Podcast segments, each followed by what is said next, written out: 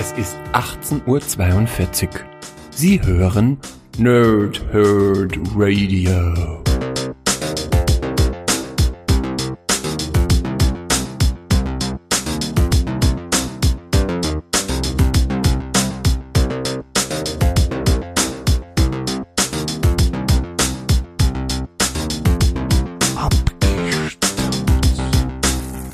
Lange Tage und angenehme Nächte. Mein Name ist Chris und ich spreche gerne in Mikrofone.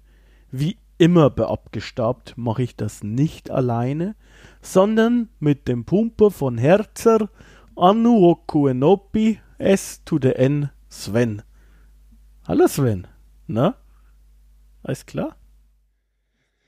Ja, hallo Chris, hallo liebe Nerds, hallo liebe Nerdsinnen da draußen. Ja, es ist alles Taco, ja, also heute nehmen wir auf am 16. Oktober, wenn ihr das hört, ist Halloween, Happy Halloween. Wer bei mir klingelt und hier auf Süßigkeiten spekuliert, spart euch den Weg. Hier gibt's nichts zu holen außer Reiswaffeln beim Pumper der Herzen. Wie geht's dir denn? Pump, pump, jo. Ja, mir geht's auch sehr gut. Heute ist ja Halloween, dementsprechend bin ich sicher nicht verkleidet. Zumindest obenrum nicht. Und dementsprechend denke ich, dass ich auch... Wenn er die Maske falsch trägt. Ja, also ich meine, also manche Politiker, sage ich jetzt mal, die tragen ja die Maske über den Nasenrüssel. Ich mache das nochmal ein bisschen anders. Aber genug von mir. Ich würde sagen, Sven, was machst du Halloween? Mich verstecken. Gefällt mir. Ja, also Licht aus, Türen zu, Jalousien runter. Da muss ich das Trauerspiel da draußen nicht gucken. Ja, also als die Kinder das letzte Mal hier geklingelt hatten und dann da standen als Cowboy und Indianer und Prinzessin verkleidet, habe ich sie mit einer Themaverfehlung nach Hause geschickt. Ist denn Fasching? Naja. ist schon wieder Fasching oder was? Ja. Verstehe ich schon, ja. Vielleicht nächstes Jahr. Naja, aber trotz Halloween finde ich es enorm schön, dass ihr da draußen gerade live oder aus dem Podcatcher eurer Wahl abgestaubt hört. Einen Podcast des Nerd Herd Radio, Episode Nummer 32, nämlich Blues Brothers. Sven, Blues Brothers. Hä? Was ist das? Das ist ein Film, der, jetzt müssen wir wieder hier die Zeit ein bisschen verdrehen, ja, jetzt sind wir wieder nicht mal an Halloween, sondern am Aufnahmetag, heute vor 40 Jahren in Deutschland in die Kinos kam. Wir sind aber auch Schlaufüchse mit unserem Terminplan hier. Ja, wir sind total toll und wir werden... auch in abgezählt werden wir es kurz anreißen. So, ne? Apropos anreißen, wir haben auch die Sprachen oben nur angerissen. Du hast noch gar nicht geraten, welche Sprachen es sind. Ist mir gerade eingefallen. Ich habe gehofft, du merkst es nicht. Ja, mir ist doch eingefallen. Keine Ahnung. Das zweite könnte nämlich so Jedi sein. Keine Ahnung. Jedi ja. Speak. Das zweite ist Igbo. Ja, wer kennt's nicht? Das ist die Sprache eines gleichnamigen Volkes in Nigeria. Die Sprache wird von ungefähr 18 bis 25 Millionen Menschen gesprochen.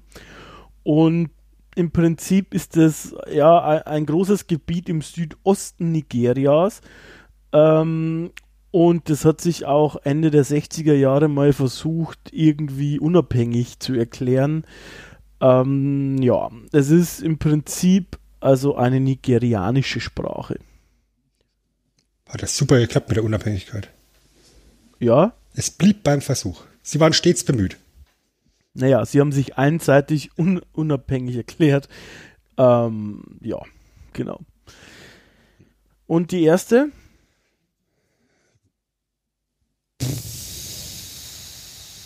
Es klingt schon wieder so vielleicht isländisch? Ja, es ist luxemburgisch. Ah, also das klang jetzt schon wie so nach irgendwas Europäischem tatsächlich, ja. Weil der Pumper noch stehen blieb. Ja, okay. Weil, also Fun Fact, die ersten paar Male, als wir das gemacht haben, habe ich noch immer versucht, Pumper irgendwie anders zu übersetzen. Also keine Ahnung, einmal habe ich irgendwie versucht, Sport oder Training oder ich weiß nicht, Gewichtstemmer oder Gewichte oder Drücken. Nee, jetzt gebe ich einfach nur noch bei Google Translate Pumper der Herzen ein und dann bleibt der Pumper fast immer stehen. Deshalb ist es auch so. Sehr gut. Ja. Haben wir wieder was gelernt? Igbo finde ich gut. Finde ich auch. Was ich auch gut finde, um hier wieder zurückzukommen zum Thema, ist unser heutiges Thema, nämlich Blues Brothers. Ja, Blues Brothers ist im Prinzip ein Musical, beziehungsweise da scheiden sich ja schon eigentlich die Geister, oder? Also der Film selbst, den kann man ja schon in verschiedenen Genres zuordnen, würde ich fast sagen. Also er ist eigentlich ein Musical, er ist aber auch irgendwie ein Road-Movie, ist aber auch irgendwie ein Buddy-Movie, er ist auch ganz sicher so eine Art Komödie. Es ist ganz sicher auch ein Actionfilm. Es ist auch irgendwie ganz schön viel. Was ist es denn für dich so hauptsächlich? Also ich persönlich würde ihn als erstes bei den Musicals verorten. Woran mache ich das fest? Einfach weil Musicals immer eben diese Situation beinhalten, dass aus dem Nichts Leute im Alltag auf einmal zusammenkommen und das Singen und Tanzen anfangen. Und das kommt in dem Film massiv oft vor. Ja. Ja, und das ist ein ganz, ganz wesentlicher Teil von dem Film, der den Charme ja auch ausmacht. Gerade mit den ganzen Gastauftritten. Danach würde ich das Ganze dann schon fast als Actionfilm tatsächlich bezeichnen. Gerade das letzte Drittel, die letzte halbe Stunde vor allem Ding. Man könnte sagen, finde ich, also nicht Action vielleicht, finde ich. Ja, aber ist er denn wirklich lustig? Ich finde schon. Ich auch, aber ich habe jetzt eben auch so ein kleines bisschen in der Recherche mir Meinungen angeguckt und angehört. Und tendenziell waren es sehr viele Männer, die den lustig fanden und Frauen eher nicht so. Ich würde halt sagen, es ist eine sehr spezielle Art von Humor, was sicher auch mit Dan Aykroyd zusammenhängt. Also vielleicht, weiß ich nicht, vielleicht zäumen wir das Pferd von hinten auf, aber Dan Aykroyd hat ja auch von sich selbst gesagt, er denkt, er ist quasi leicht autistisch und er ist auch seit seines Lebens ein Prinzip ein bisschen ein Außenseiter immer gewesen. Also er hat immer spezielle Sachen an sich gehabt und gemacht und getan und war auch für seine jungen Jahre relativ weit und hat, glaube ich, schon auch eine spezielle Obsession von Comedy gehabt. Und was schon so ist, der Film, der ist nicht brüllend komisch, sondern er hat einfach schräge Szenen, also oder auch komplett schräge, irgendwie so eine schräge Ausstrahlung. Also es gibt viele, viele Kleinigkeiten, die komplett überzeichnet sind wie ein Comic oder so, was das halt im Gesamtkontext irgendwie witzig macht, aber nicht witzig im Sinne von Schenkelklopfer, sondern halt ja eher so zum Schmunzeln, finde ich. Ja, also ich glaube auch, der Film, der fährt den Weg von zwei Extremen. Also auf der einen Seite ist es sehr subtil mit seinem Humor, ja, weil Aykroyd und Belushi in ihren Rollen ja kaum eine Miene verziehen, während außenrum die halbe Welt untergeht. Und auf der anderen Seite ist er halt komplett over the top, gerade jetzt mal in Bezug aufs Bluesmobil, ja. Was das alles kann. Also das ist ja Tattoo, da würde Kid daneben vor Neid ablassen. Ja, klar. Und das, ich glaube, das ist irgendwie so dieser Weg der Extreme, der da gefahren wird. Und ich glaube, Aykroyd ist halt tatsächlich jemand, der überhaupt nicht darauf aus ist, jetzt eben hier so ein, ja, wie du es eben gerade gesagt hast, einen Schenkelklopfer zu produzieren, sondern lieber irgendwas, wo du eben dann da hockst und schmunzelst und du denkst, ach, das fand ich jetzt ganz nett, wie er das da umgesetzt hat. Ja. Weil er eben, ja ich glaube, die haben bei ihm auch Asperger-Syndrom festgestellt, ne? Ja, ich hab da tatsächlich zwei größere Artikel darüber gelesen. In einem sagt er, er hätte sich selbst diagnostiziert, im anderen hieß es, es wurde diagnostiziert, aber nur ein leichtes.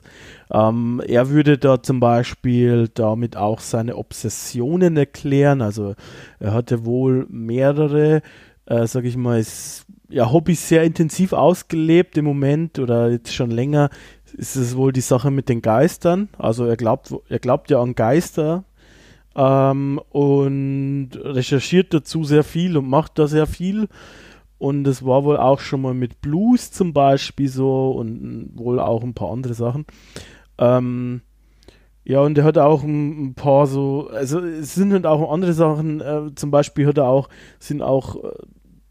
körperliche Merkmale, die anders sind. Also es sind zum Beispiel jeweils zwei Zehen zusammengewachsen. Und er glaube ich, hat schon recht früh gemerkt, dass er ein bisschen anders ist wie die anderen, und das ist ja auch völlig okay. So, es soll jetzt auch nicht negativ klingen, aber da er das Drehbuch geschrieben hat und halt auch maßgeblich mit bei den Figuren beteiligt war, diese Umsetzung und auch wie sie auftreten und so natürlich, finde ich schon, dass man das hier kurz ansprechen kann, weil er dem Ganzen halt seinen Stempel aufgedrückt hat, und das merkt man halt, und das ist aber auch das, was für mich halt ins Komische ein bisschen dreht, weil es so, ja, irreal ist irgendwie an manchen Stellen, finde ich halt. Mhm. Ja, ich meine, das ist ja auch durch sein ganzes Lebenswerk dann eben zu beobachten, dieser, ja, genau. Dieser Hang, diese Tendenz von ihm. Ja, also er selbst war schon in den 20ern, also Anfang 20, um mit 20 genau zu sein, war er dann schon Gründungsmitglied, glaube ich, bei SNL mit dabei, genauso wie Belushi eben auch, der zweite Blues Brother. Und das ist halt auch die Besonderheit hier von dem Film. Es ist im Prinzip der erste SNL-Film, oder? Oder gab es vorher noch einen? Nee, der erste SNL-Film. SNL ist Saturday Night Live, wer das nicht kennt, ist im Prinzip RTL Samstagnacht, also andersrum, RTL Samstagnacht ist Saturday Night Live, so muss man es richtig sagen, ist halt eine relativ berühmte Sketch-Comedy-Show, die es bis heute gibt, und bei der halt sehr viele Comedians mitgemacht haben und auch Writer, also Autoren und so weiter, sind da immer wieder berühmte dabei gewesen, die man auch noch kennt. Da gibt es jede Menge, eben halt auch Dan Aykroyd und John Belushi, auch Chevy Chase war da zum Beispiel mit dabei. Chevy Chase war auch Gründungsmitglied und hat zum Beispiel Belushi empfohlen im Casting, dass der mit ins SNL aufgenommen wird in den Cast, und ja, so haben sich dann auch mehr oder weniger Belushi und Aykroyd kennengelernt.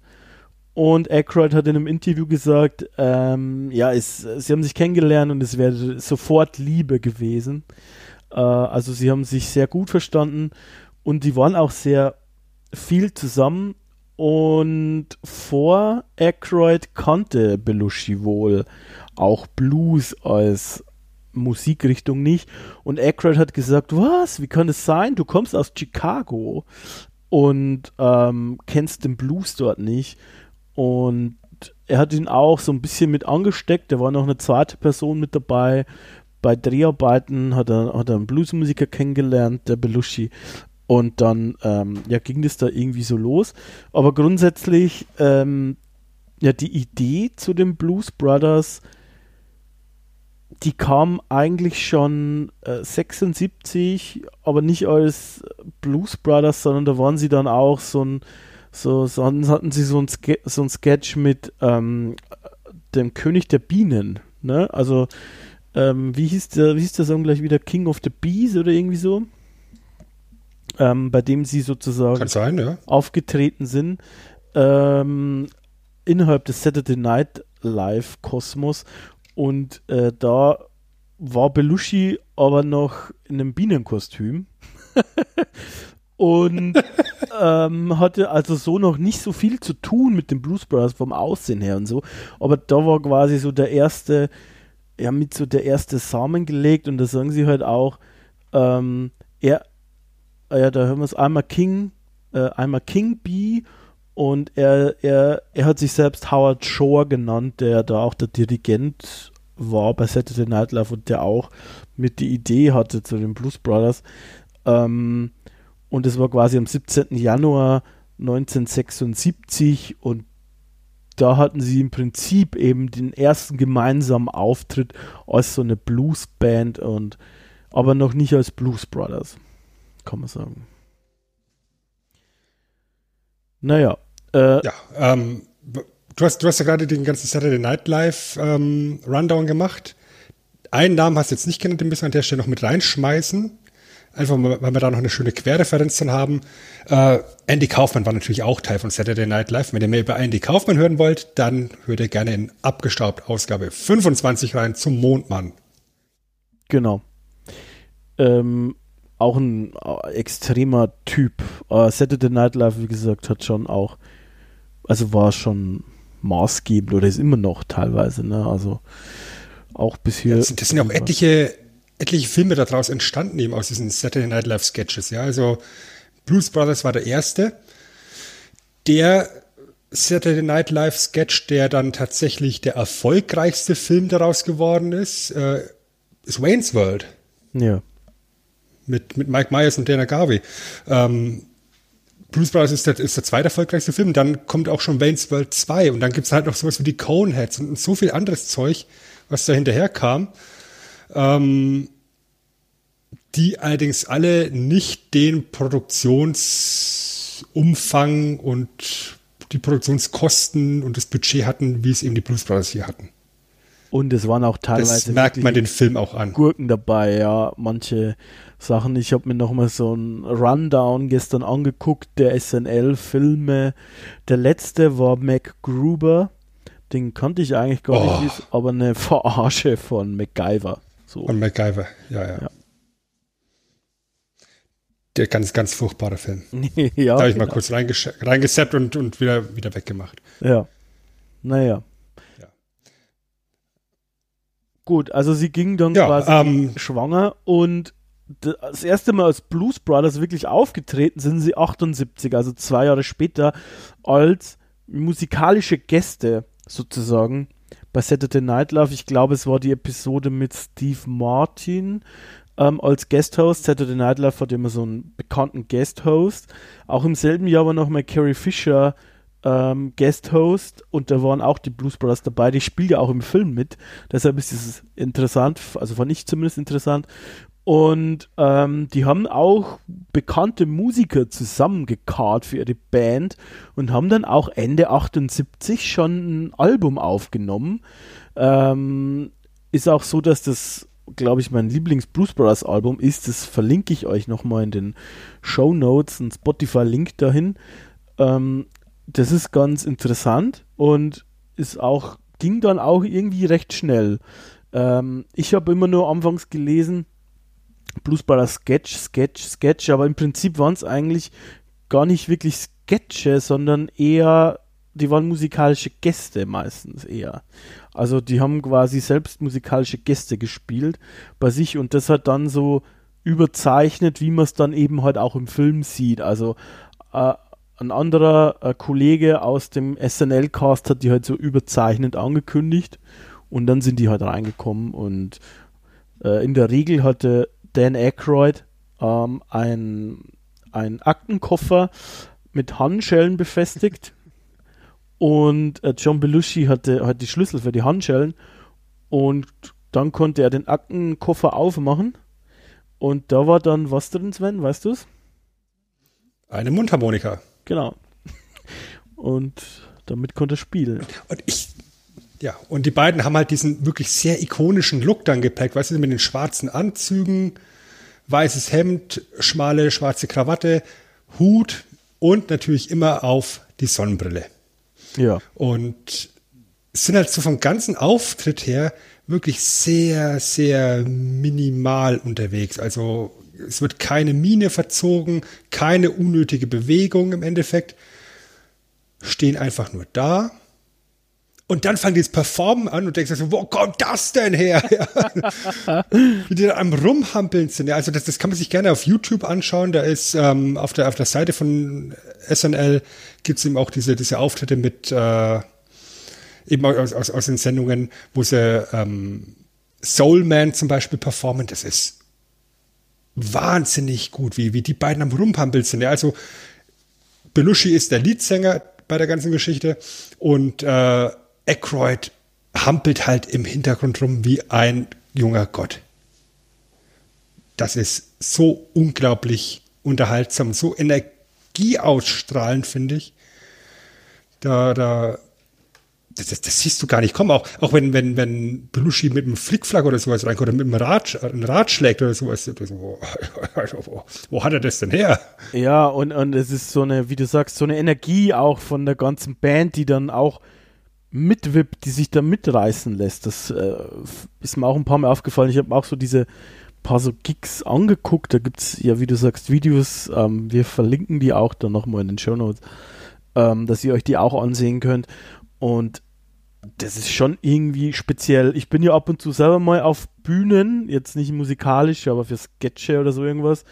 Und ich hatte sofort instant Lust, auf die Bühne zu gehen. Ohne Witz. Also das ist irgendwie so ein gleichzeitig viel gut, aber auch so eine Energie und so eine Positivität für mich. Ich weiß gar nicht, warum genau, aber es ist so. Die strahlen irgendwie was aus, finde ich. Und im Endeffekt war damals, als sie da eben zusammengekommen sind für Saturday Night Live, schon klar, dass sie das Ganze länger anlegen möchten, dass da vielleicht mal ein Film draus kommen muss. Haben im Endeffekt dann mit dem Album, was sie veröffentlicht haben, eine komplette Hintergrundgeschichte zu den beiden Charakteren Jake und Elwood Blues mit veröffentlicht. Ja, dass die beiden eben Blutsbrüder sind, dass sie im Waisenhaus aufgewachsen sind. Und haben im Endeffekt da ihre eigene kleine Welt da mitgeschaffen, die dann eben im Film dann auch die Basis ist. Genau. Und ich habe nochmal, oder wir haben uns nochmal notiert, was da genau passiert ist, weil ich wusste das tatsächlich nicht bis zur Recherche. Elwood, also das ist Dan Aykroyd, der heißt Elwood, weil er quasi vom Officer Mike Delaney in Elwood gefunden wurde. Das ist ein Stadtteil von Chicago quasi und sein echter Name ist eigentlich Elwood Delaney. Er wurde quasi von dem Officer dann eben in das Waisenhaus gebracht und Jake ist geboren als Jacob E.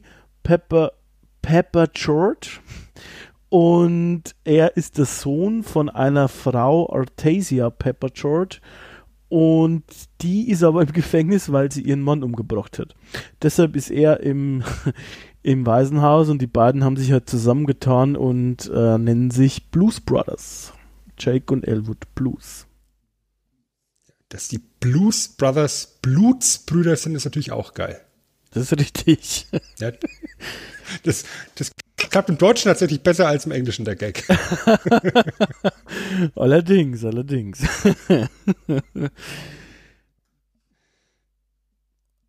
Ja, wie gesagt, der Film kam raus, heute vor 40 Jahren in Deutschland. Regie führte damals John Landis. Drehbuch hat er auch mitgeschrieben, zusammen mit Dan Aykroyd, wobei Dan Aykroyd da eben derjenige ist, der maßgeblich das Drehbuch geschrieben hat Und zwar sehr, sehr viel davon. Das war das erste Drehbuch, was er geschrieben hat. Und weil Dan Aykroyd eben, wie du es ihm vorhin schon gesagt hast, ja, so ein bisschen autistisch angehaucht ist, ein bisschen perfektionistisch und halt diese komplette Welt der Blues Brothers, wie sie in seinem Kopf eben vorkommt, da reinbringen wollte, ist dieses Drehbuch dann halt nicht, wie es halt damals üblich war, 110 Seiten lang geworden, sondern, 320. Und so richtig fetter Wälzer halt. Ja. Und weil ihm dann bewusst geworden ist, dass es ein bisschen lang ist, hat er das aus Jux und Dallerei dann noch in den Umschlag vom Telefonbuch eingewickelt und den Studiobossen vorgelegt. Und John Landis durfte das Ganze dann ein bisschen eindampfen, dass es handelbarer wird. Fun Fact, ja, die Hauptdarsteller aber trotzdem keine Anweisungen auf, also im Drehbuch. Normalerweise hast du auch ab und zu so Stage-Anweisungen sozusagen. Aus Zeitgründen haben die das diesmal nicht gehabt, weil, was man zusagen muss, ist, das war alles extremst knapp. Also ich glaube, dass der Landis hat das innerhalb von 3 Wochen oder so zusammengekürzt. Und dann haben die auch mehr oder weniger schon begonnen zu drehen. Also das war alles extrem knapp zusammengeschustert irgendwie, der Zeitplan. Was auch witzig ist, auch hier wieder irgendwie ein Kreis für uns selber. Der Landis, der war früher auch irgendwie mal Stuntman zeitweise, und der war Stuntman bei Spiel mir das Lied vom Tod. Den Film haben wir zwar nicht besprochen, aber natürlich einen anderen Sergio Leone Western, nämlich Good, Bad and the Ugly, also 2 glorreiche Halunken. Ist auch irgendwie witzig immer, wenn man so Referenzen findet, finde ich. Was ich auch sehr interessant finde, ist, dass du eben im Vorfeld einen ziemlich großen Streit hattest, bei welchem Filmstudio das Ganze landen sollte. Also die Filmrechte im Endeffekt. Das Ganze ging dann hin und her zwischen Paramount und Universal. Und Universal hat dann letztlich den Zuschlag bekommen. Und ähnlich wie eben dieses Drehbuch, das noch nicht wirklich fertig war, als man begonnen hat, den Film zu drehen, war noch nicht mal klar, wie viel darf der Film denn kosten. Ja. Also das Budget war noch nicht mal wirklich finalisiert, als wir dann eben schon anfangen mussten. Ja, und letztendlich hat Universal dann die Bereitschaft signalisiert, wir geben euch 12 Millionen. Ich glaube, zu dem Zeitpunkt meinte Landis, ja, die haben wir bereits ausgegeben. Ja, also Landis und Aykroyd haben gemeint, also wir bräuchten dann eher so Richtung 20 Millionen Dollar. Die Kompromisslösung war dann, wir einigen uns auf 17. Und während des Drehs hat sich dann rauskristallisiert, mit dem, was sie da alles vorhaben, was sie alles machen, diese 17 reichen vorne und hinten nicht. Und man hat es dann geschafft, bei coolen 27 Millionen Dollar zu landen. Budget. Ja. Was man ausgegeben hat im Jahr 1980. Nur mal so, damit ihr da draußen einen Vergleich habt, ja, Blues Brothers ist am selben Tag gestartet wie Star Wars Episode 5. Ja, das Imperium schlägt zurück, und Episode 5 hat 18 Millionen Dollar gekostet. Ein ganzes Stück weniger. Und wie gesagt, das sind die Dollarangaben aus dem Jahr 1980. Wenn man das Ganze jetzt mal inflationsbereinigt sich anschaut, da habe ich mir meinen Spaß gemacht, dann wären diese 27 Millionen, die Blues Brothers gekostet hat damals, im Jahr 2020 im Wert von 85 Millionen Dollar. Schon krass. Und 85 Millionen Dollar, ich habe jetzt hier mal so ein bisschen geguckt, was wäre denn dann ein aktueller Film, der ungefähr in dem Budget wäre. Und da ist der aktuellste, den ich gefunden habe, der roundabout 85 Millionen gekostet hat, aus dem Jahr 2019, Shazam, die Superheldenverfilmung. Ja. Mhm. Ja, also Blues Brothers und Shazam preislich auf einem Niveau. Krass. Das ist wirklich krass, ja. Witzigerweise. Dass Star Wars so viel billiger ist. Genau, also das fand ich jetzt auch witzig, also dass das 9 Millionen Euro, Dollar wahrscheinlich billiger ist. Ist schon heftig. Und es gibt auch 2 Schauspieler, die in beiden mitspielen, oder? Also Frank Oz auf jeden Fall.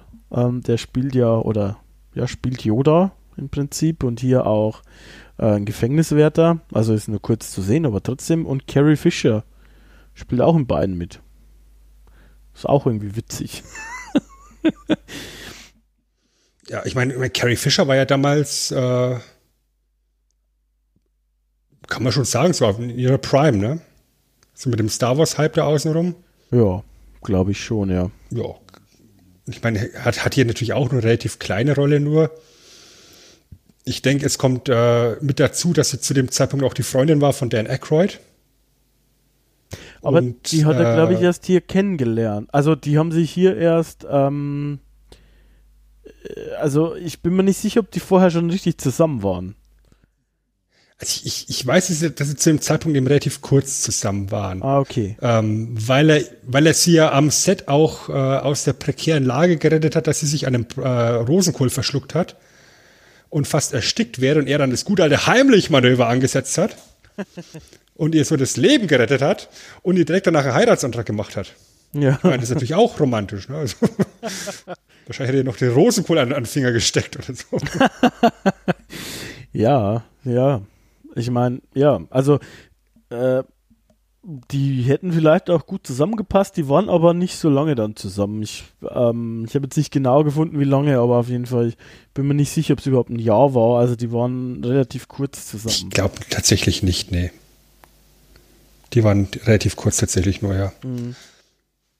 Ja. Und neben Carrie Fisher und Frank Oz hast du natürlich dann auch noch Gastauftritte von Cab Calloway zum Beispiel, von James Brown, von Aretha Franklin, John Candy, Ray Charles, Steven Spielberg in einer ganz kurzen Rolle, Twiggy, das Magermodel in einer relativ kurzen Rolle, wobei ich deren Auftritt halt komplett in Frage stellen möchte einfach mal. Das können wir dann später noch diskutieren. Ja.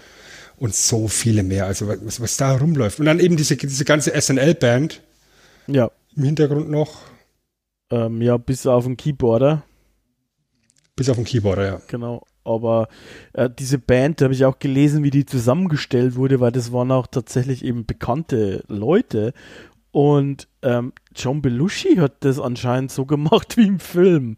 Zumindest wurde es in dem Artikel so beschrieben. Also er hat quasi den einen Gitarristen angerufen und hat quasi gesagt, ja, wir machen da so eine Band, ich brauche dich morgen. Dann hat er gesagt, nee, ich kann leider nicht, ich habe Verpflichtungen. Ja, doch, morgen. Nee, es geht nicht. Ja, doch, morgen.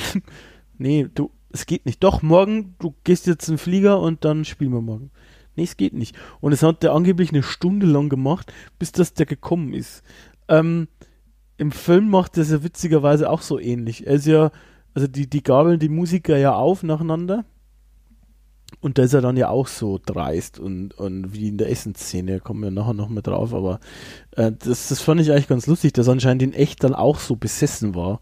Also wenn der sich da mal was in den Kopf gesetzt hat, dann musste das wohl auch so sein und er war auch der Star des Films, kann man schon sagen. Also er war deutlich bekannter als Aykroyd und über ihn, ja, gerade im Nachhinein, das ist ja dann oft auch so, wenn jemand früh verstirbt, so wie bei John Belushi, er ist schon so ein, ja, so eine Kultfigur und ein Monument. Es gibt viele Zitate, die man findet, dass er zum Beispiel Saturday Night Live in Reinkultur ist und dass er halt, ja, dass er ein schwieriger Typ auch war, der wurde öfters gefeuert, auch wegen den Drogen natürlich, aber auch so. Und aber trotzdem dann immer wieder eingestellt worden ist bei Saturday Night Live zum Beispiel, weil er eben halt auch ein Entertainer war. Also er konnte singen, er war witzig, er konnte schauspielern. Ja, das muss man schon sagen. Und er hat auch hier doppelt so viel verdient wie Dan Aykroyd. Mhm. Ist halt auch zu dem Zeitpunkt ein etablierter Star. Ja. Er hat einen Moment gehabt in seiner Karriere, wo er innerhalb von einem Jahr im erfolgreichsten Film war, ein Nummer 1 Bestselling-Musikalbum und ich glaube in der erfolgreichsten Serie stand als Hauptdarsteller. Also das war schon ein Star. Wobei man sagen muss, 1980 geht es da fast schon wieder so ein kleines bisschen Richtung nach unten. Also 78, 79 war halt dann sein Peak.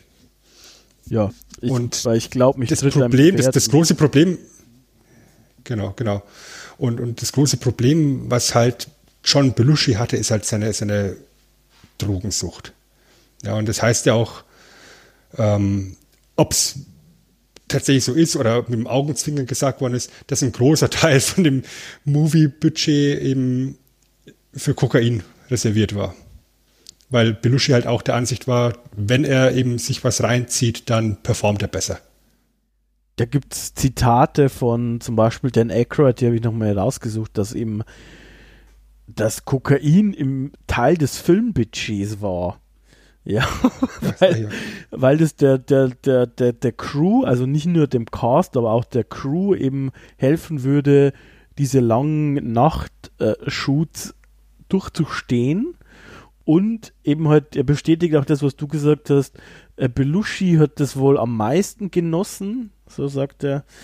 Und Belushi meinte, dass dadurch auch seine Performance besser wäre, also wenn er Kokain genommen hätte. Und gleichzeitig sagte Carrie Fisher in einem Interview, dass sie denkt, dass jeder an dem Set gedealt hat. Also du konntest da wohl überall kaufen. Ja, und es ist tatsächlich so, dass eben dann in den Drehpausen Belushi ja durch Chicago geschlendert ist und sich die Stadt angeschaut hat und halt jeder Depp, auf gut Deutsch gesagt, ihm irgendwie versucht hat, Koks anzudrehen, weil jeder für sich eine große John Belushi-Story haben wollte, weil du halt genau gewusst hast, der Typ, der sagt nicht nein, und John Belushi-Koks-Partys waren zu dem Zeitpunkt legendär, sage ich einfach mal, berüchtigt, ja. Wäre vielleicht das richtige Wort. Ja, und dann ich hab eine Line gezogen mit John Belushi.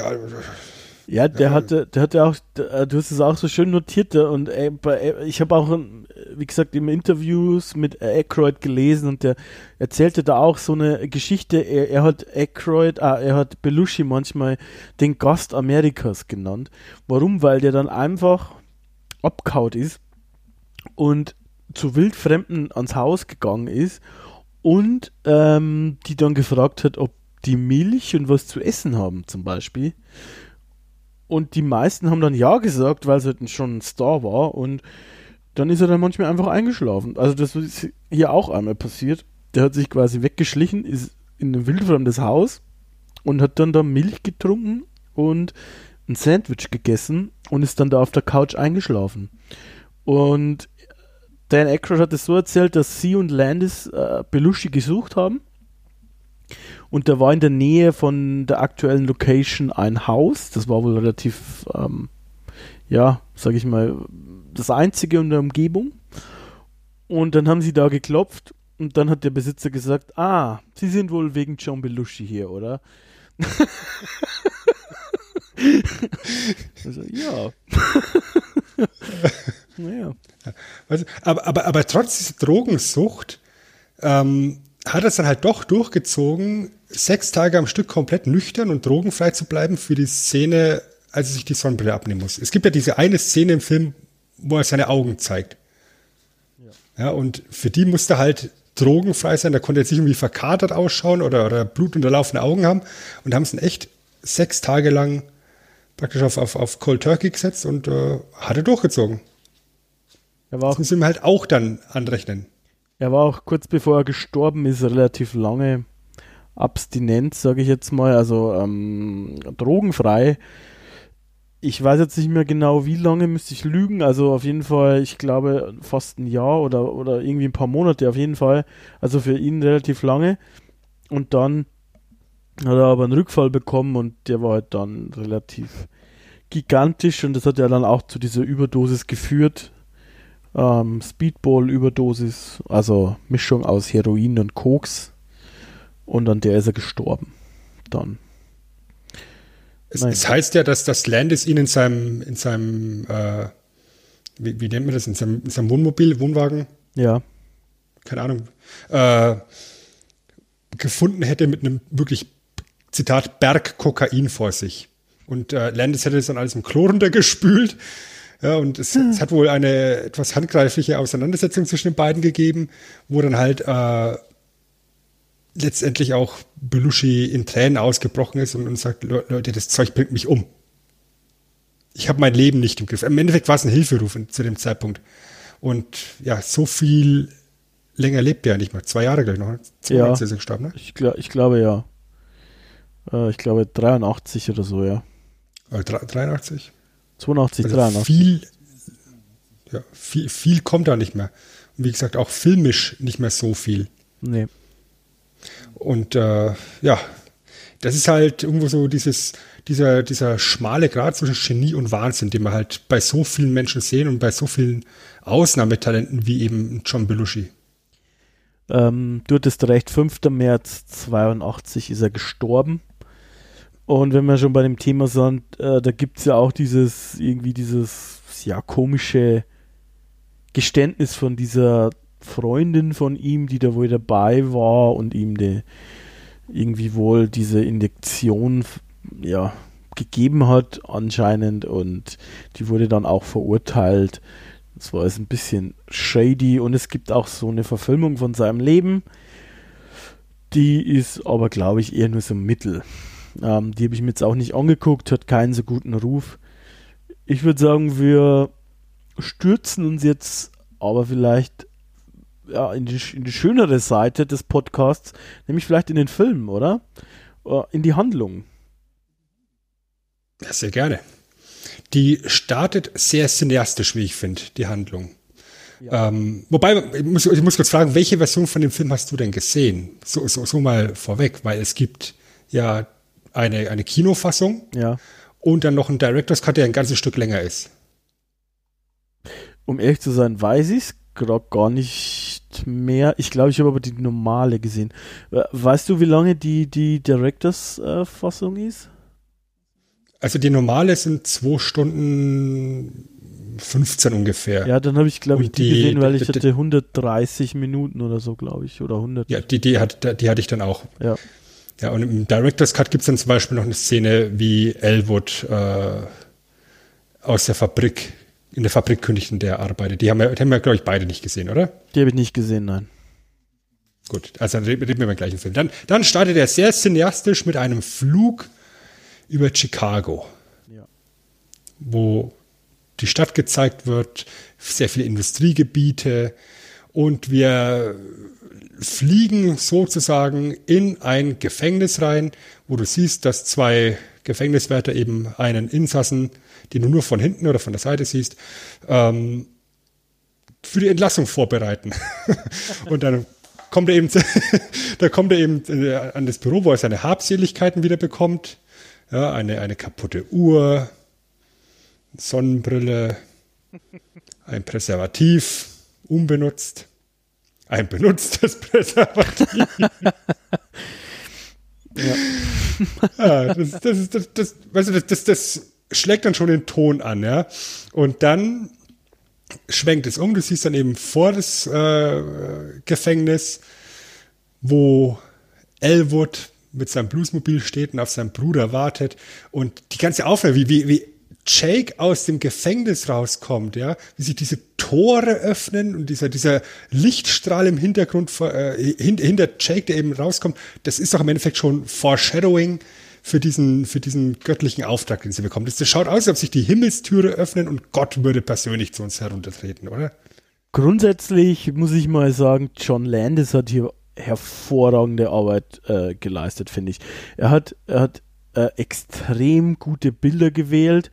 Ich finde, der Film ist generell, aber gerade diese Öffnungsszene ist ultra stylisch. Also auch, wie du schon sagst, zuerst der Flug drüber, dann sieht man halt die Schuhe, die Füße, wie die so schnell gehen, diese von den Wachmännern und dem Gefangenen. Du siehst den Gefangenen nur von hinten, und dann dazwischen auch eben der Quatsch, den wir schon mal angedeutet haben, also auch das mit der Linie, dass er nicht nach vorne gehen darf, sondern hinter der Linie stehen muss, und das mit dem Präservativ. Aber dann eben halt auch wieder, wie es aussieht, dann, wenn er sich seinen Anzug fertig macht, und dann eben dieses Foreshadowing, dass er eben da rauskommt und im Licht steht. und perfekt geframed drin steht. Das ist einfach, das ist unfassbar gut gemacht und ultra stylisch. Das wird immer noch modern rüberkommen. Also für mich zumindest. Definitiv. Ja. Ja, ja. Und ich meine, dieser ganze Quatsch, wie du es gerade genannt hast, mit der Entlassung, dass er einfach nur mit X unterzeichnet, ja. Ist natürlich auch. Also dann waren so alle Klischees dann fertig, ja. Ja, dann hast du eben dieses Aufeinandertreffen der beiden Blues Brothers, die nehmen sie nur kurzen Arm, dann steigen sie ins Auto ein und die sprechen ja nicht miteinander. Das finde ich ja super geil, weißt du, die reden ja kaum miteinander. Ja. Es ist ein unglaublich dialogarmer Film eigentlich an der Stelle.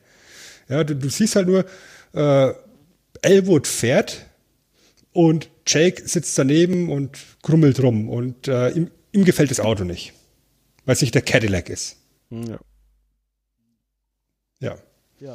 Und weil es eben nicht der alte Cadillac ist, sondern eben so ein altes, abgefucktes Polizeiauto, was Elwood billig bekommen hat, zeigt Elwood ihm, was das Auto überhaupt kann, indem er voll aufs Gas tritt und über eine sich öffnende, wie heißen die, Klappbrücken? Hängebrücke, nee, Zugbrücke.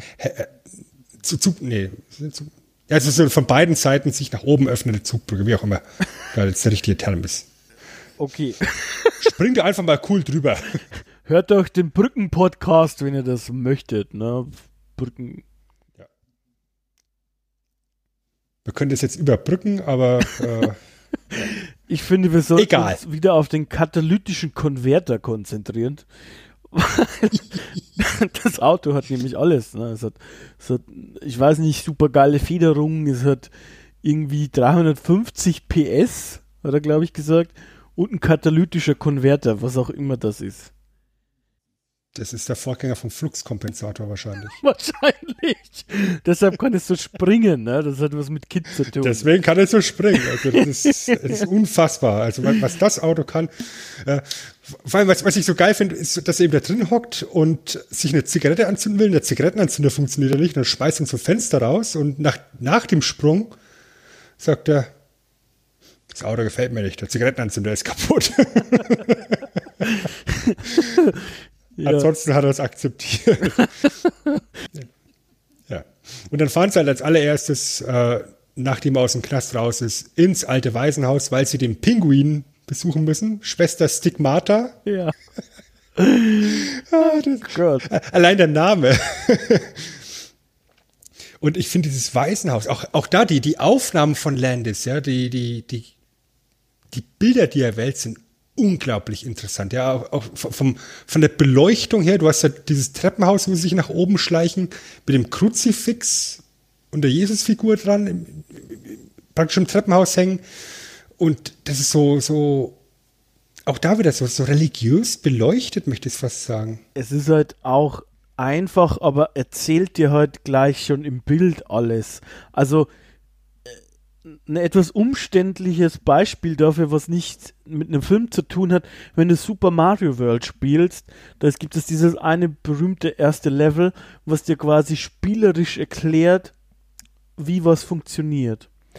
Also da gibt es keine Tutorial-Boxen, aber du merkst, du musst da hochhüpfen, du kannst auf die Gegner draufspringen, es gibt so Pilze, die machen dich größer.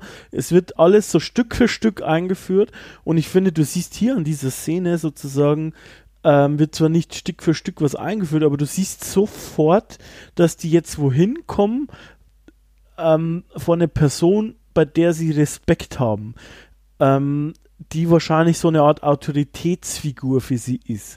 Das siehst du eben halt an der Musik ein bisschen, aber auch wie eben die Einstellung gewählt ist, dass diese Treppe so nach oben geht, wie es beleuchtet ist. Es sieht alles streng aus. Die beiden schauen sich nochmal kurz an, ja, und dabei muss man schon sagen, spricht halt das Bild einfach viel, weil die beiden haben ja keine Mimik in dem Sinn. Du siehst ja auch die Augen nie. Die sagen ja auch nichts. Also die sind ja gewollt immer relativ reduziert. Reduziert, genau. Und deshalb... Entschuldigung, ganz kurz reingegriffen. Ja. Das ist nämlich ein ganz wichtiger Punkt, ja, dass du die Augen, die siehst, ja, du gehst ja bewusst an den Film ran und sagst, du siehst bei deinem Hauptdarsteller die Augen nicht. Und die Augen sind ja ein ganz, ganz wesentlicher Teil von der Mimik. Ja. Ja, und deswegen ist der eine Moment, wo Jake dann die Brille abnimmt, der ist ja richtig stark. Ja. Das merkst du dann auch, also nicht nur richtig stark eben von der Umsetzung, sondern auch richtig stark in der Wirkung innerhalb des Films. Ja. Aber da kommen wir dann nachher nochmal kurz drauf. Und ich finde es auch cool, dass dann in diesem Waisenhaus alle Türen automatisch auf und zu gehen. Ja. Aber da wird halt auch gleich dieses übernatürliche Ding ein bisschen etabliert. Also du merkst ja schon von vornherein, ja, der Film nimmt sich nicht so ernst. Das ist jetzt nichts mega Ernstes, aber es gibt halt auch so ein paar irgendwie übernatürliche Sachen. So, also zum Beispiel das Auto. Aber auch scheint's Gott zu geben und der hat wohl Spaß daran, diese Schwester zum Beispiel zu bewegen, ohne dass sie sich selber bewegt. Also wie die dann am Ende zurückfährt, wie auf so einem Brett oder so irgendwas, wie so ein Geist fast. Das ist schon geil. Und wie du schon sagst, gehen die Türen einfach selbstständig auf und zu. Und sie weiß auch, wenn sie da sind. Also sie klopfen ja gar nicht und sie sagt schon, wer ist denn da? Ist schon stark. Und auch die Szene dann, wie sie dann drin sind und erst ist alles freundlich so, ach schön, dass du vorbeischaust oder dass ihr vorbeischaut und so, ja, ach nehmt doch einen Stuhl. Und dann sind es so diese typischen Schulstühle, die man aus Filmen kennt, also weil ich kenne die aus bei uns nicht. Im Studium gab es diese, aber auf der Schule hatten wir nie solche Stühle. Ich weiß nicht, ob du... Die mit diesem Schreibbrett, ne? Ja. Also, ja, sowas hatten wir. Ja, also... In unserem Musikzimmer. Ach, im Musikzimmer hatten wir die auch. Stimmt. Ja, okay, kenne ich es doch aus der Schule auch. Ja. Und wie die dann dahin robben mit dem, das ist einfach göttlich. Ja. Ja, wie sie dann eben vor ihr sitzen, wie so zwei Schulbuben, und das Ganze ist eigentlich ganz kurz, relativ freundlich, und dann sagt sie, ja, wir müssen sowieso demnächst zumachen, weil wir können unsere Grundsteuer nicht bezahlen. Ja. Und dann schlagen die beiden halt vor, ja, dann besorgen wir die halt das Geld, ne, das ist ja kein Thema. Aber die Schwester besteht darauf, dass sie es auf ehrliche Art und Weise machen, nicht einfach irgendwo klauen. Und dann so Jake so, oh, scheiße. und ich habe gesagt, jetzt irgendwie so, oh Scheiße oder oh verdammt oder sowas, und dafür fängt er sich eine ein. Und dann haben wir so ich glaube, die einzige wirkliche Slapstick-Szene in dem ganzen Film, weil dadurch, dass er sich eine einfängt, fängt er nochmal das Fluchen an, und dann fängt Elwood das Fluchen an, und jedes Mal, wenn sie fluchen, bekommen sie eine mit dem Lineal auf den Text aufgezimmert. Und was Aykroyd da im Original an F-Bomben wegballert, ist ausreichend dafür, dass der Film in den USA ein R-Rating bekommen hat. Ja. Der ist aber 18. Ja.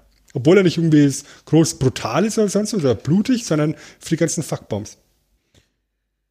Ja, die prügelt da auf die ein. Das Lineal zerbricht auch am Ende. Ja. Sie scheucht's weg. Was mir da auch noch aufgefallen ist, es sind $5.000. Da ist schon auch irgendwie in diesen ganzen, wenn man mal überlegt, 40 Jahren, ne, sind es 40 Jahre quasi, ja, irgendwie war das früher schon noch mehr Geld wahrscheinlich. Das ist so wie Dr. Evil, ne? $1 Million. $1 Million. Ja. Weil 5.000 Euro, da wird man doch heute sagen, ja, scheiße, viel Geld, schon klar, aber dann gehen wir halt zur Bank oder irgendwie sowas. Weiß ich nicht. Oder? Also ja, auch hier Ahnung. Kurz Inflationsrechner angeschmissen, wären heutzutage fast $16.000. Ja, das genau, das ist so eine Summe, wo ich sagen würde, ja, okay, was machen wir denn da jetzt? Von daher, gut, sie versuchen dann eben halt irgendwie die 5.000 Euro reinzukriegen, aber eben halt nicht durch Überfälle oder sonstige Sachen, wie du schon gesagt hast. Und da fällt ihnen eigentlich nur eines ein, nämlich was, Sven? Ja, sie gehen ja erst noch in den Keller runter, wo ja da der Hausmeister noch lebt, der sie ja praktisch damals im Blues unterrichtet hat. Ja, und Genau. Der gibt ihnen halt die Empfehlung, ihr solltet mal wieder in die Kirche gehen, da und da gibt es einen netten Gottesdienst. Also, ja, was soll man denn in der Kirche? Geht in die Kirche, glaubt mir. Ja, und dann gehen sie in diesen Gottesdienst, in dem James Brown der Priester ist und eine riesengroße Gospelparty stattfindet im Endeffekt. Ja, wo Leute bis an die Decke springen können und Flickflacks und Saltos und keine Ahnung.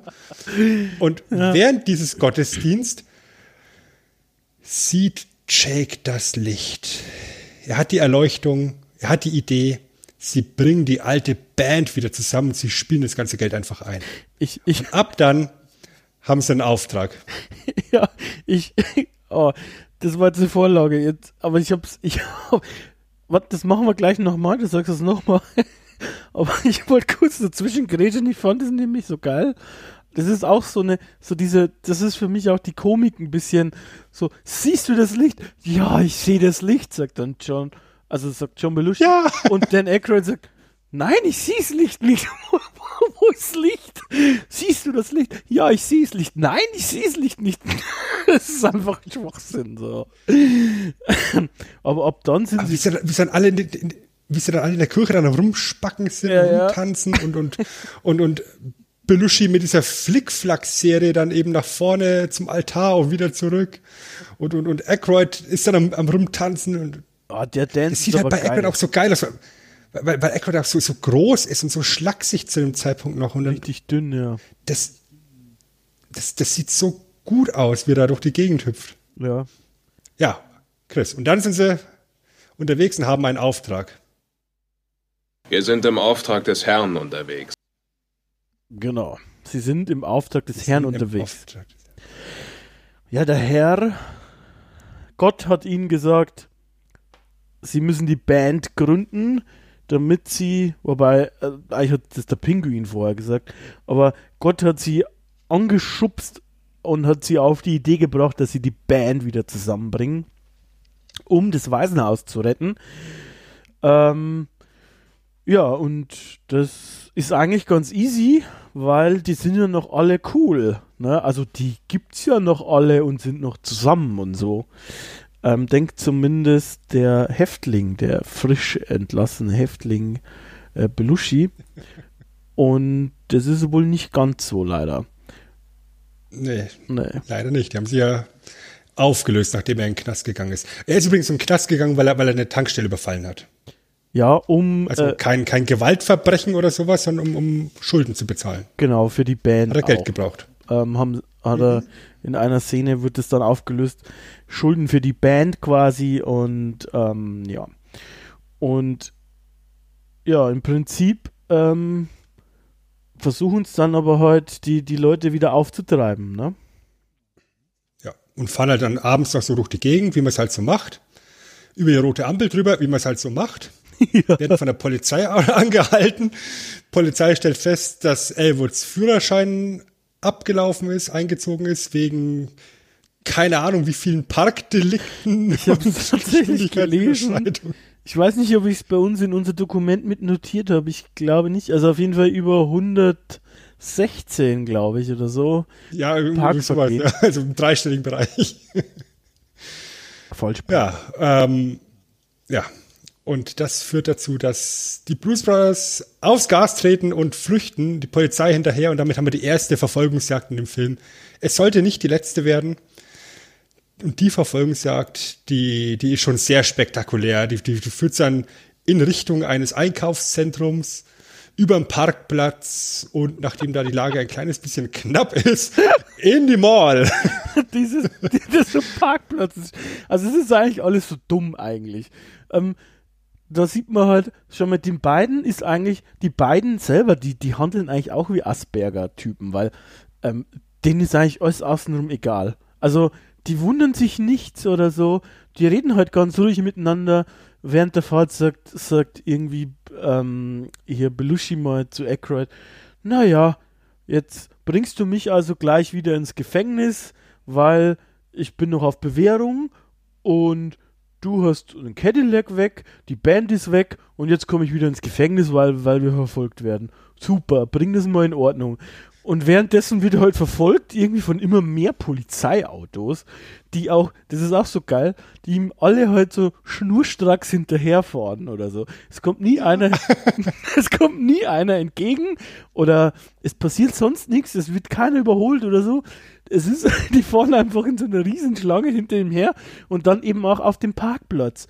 Da fahren sie ja dann einfach durch diese ganzen, wie nennt man das eigentlich, diese Parkabschnitte durch, sag ich mal, und es sind halt immer so Schlangenlinien im Prinzip, also so, ja, es sind keine Achter, aber diese, so S-Kurven ständig im Prinzip und alle fahren so hinterher.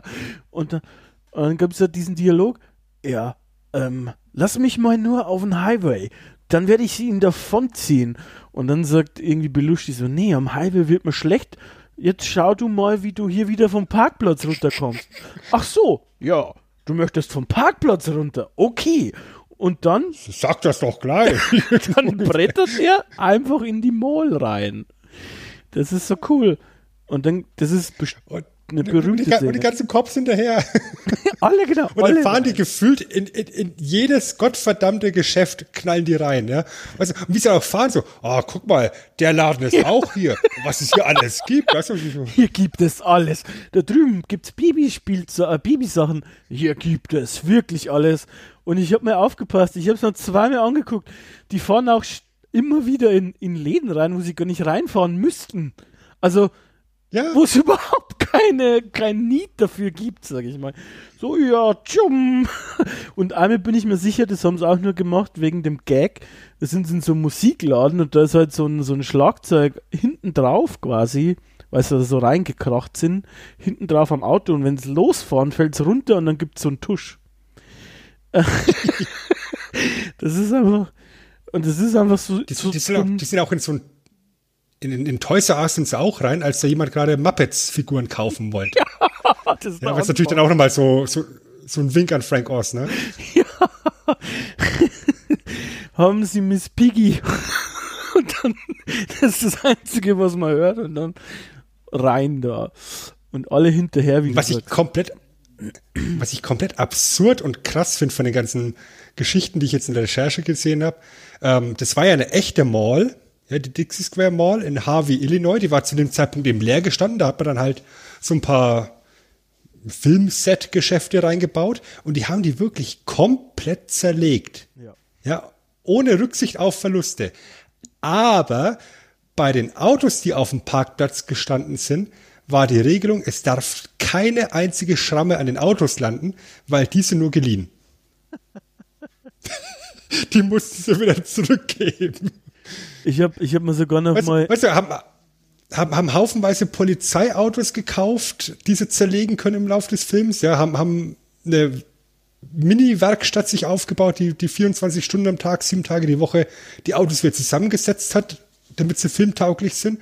Aber diese Autos auf dem Parkplatz, denen darf nichts passieren. Die sind bei 27 Millionen Budget nicht mehr mit drin. Die braucht man auch für einen Panzer.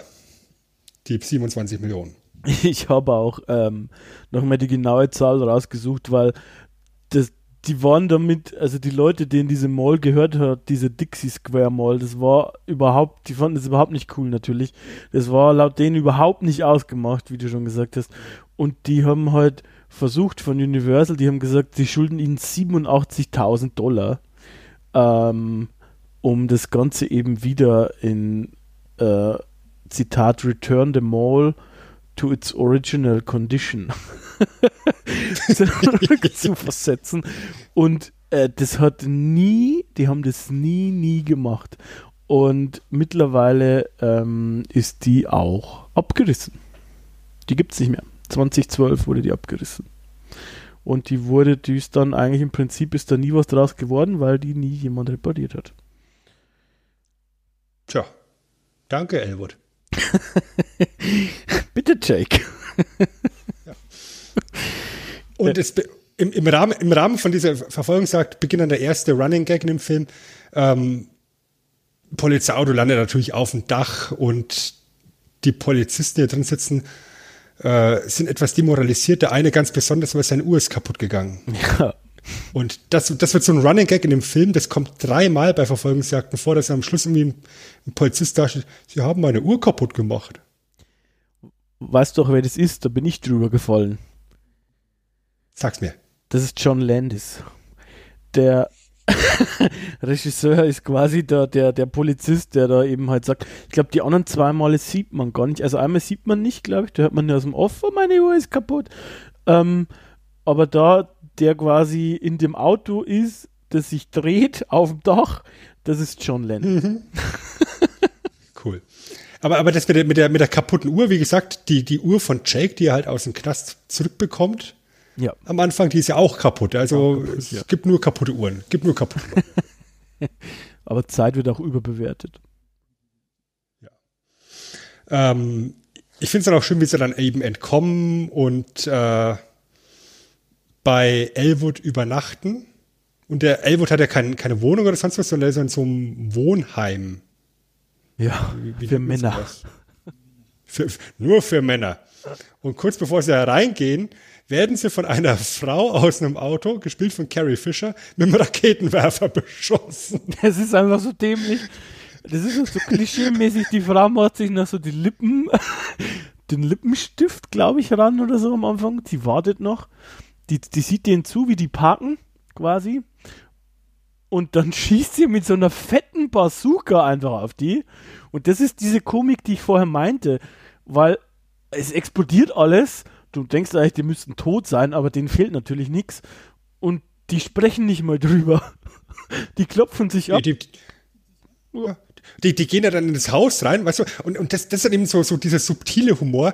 Dadurch, dass eben da der Rakete gerade eingeschlagen ist, sind halt die Türen kaputt und dann stellen sie halt die Türen daneben hin. Oh Gott, und die sprechen nicht also, drüber.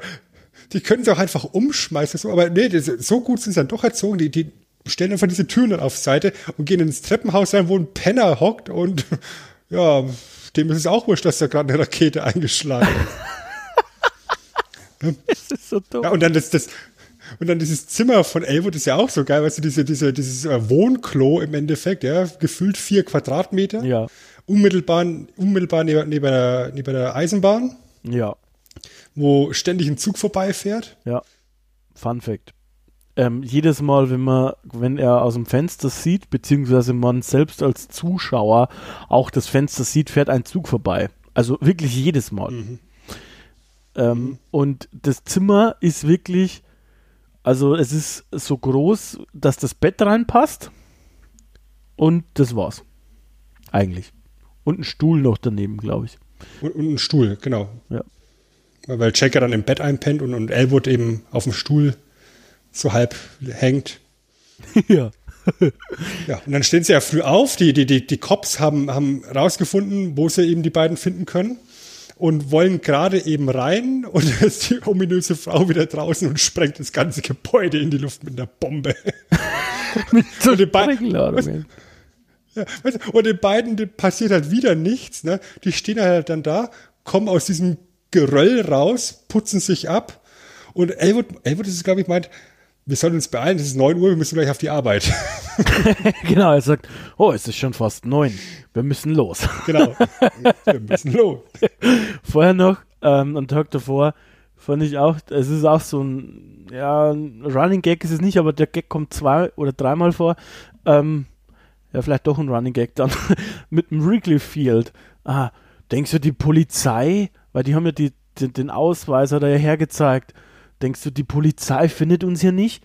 Fragt ihn, wird Elwood gefragt, dann sagt Elwood zurück, nee, weil ich habe den Ausweis gefälscht, ich habe meinen Führerschein gefälscht und ich habe Wrigley Field, also ich habe die Adresse des Wrigley Fields angegeben, also quasi das Baseballstadion dort. Mhm. Und das sieht man auch, dass quasi die Polizisten das einmal erwähnen, und später auch die Nazis vom Baseballstadion. Vom Baseballstadion. Die Nazis waren nicht so schlau, haben das nicht vorher gecheckt, die stehen einfach davor. Ja. Wie es halt in der Natur des Nazis ist, ne? Dass das nicht checkt. Oh Mann. Ja, und dann geht im Endeffekt dann die große Rekrutierung los. Und ich denke, die kann man ganz gut zusammenfassen. Ja, ich meine, sie suchen ja dann praktisch die verschiedenen ehemaligen Bandmitglieder wieder zusammen. Sie sind immer mit der Argumentation da, wir sind im Auftrag des Herrn unterwegs. Ja, also, weißt du, es wird schon gar nichts anderes mehr vorgebracht. Wir suchen den und den, wissen Sie, wo er ist? Wir sind im Auftrag des Herrn unterwegs. Punkt. Das muss reichen als Argument. Das ist unser göttlicher Auftrag. Und ich glaube, die zwei Szenen, die da am ikonischsten sind dann eben der Auftritt in dem Diner, wo sie mit Aretha Franklin eben da zusammentreffen. Soul Café. Mhm, wo Aretha Franklin dann praktisch ihren Auftritt hat. Ja.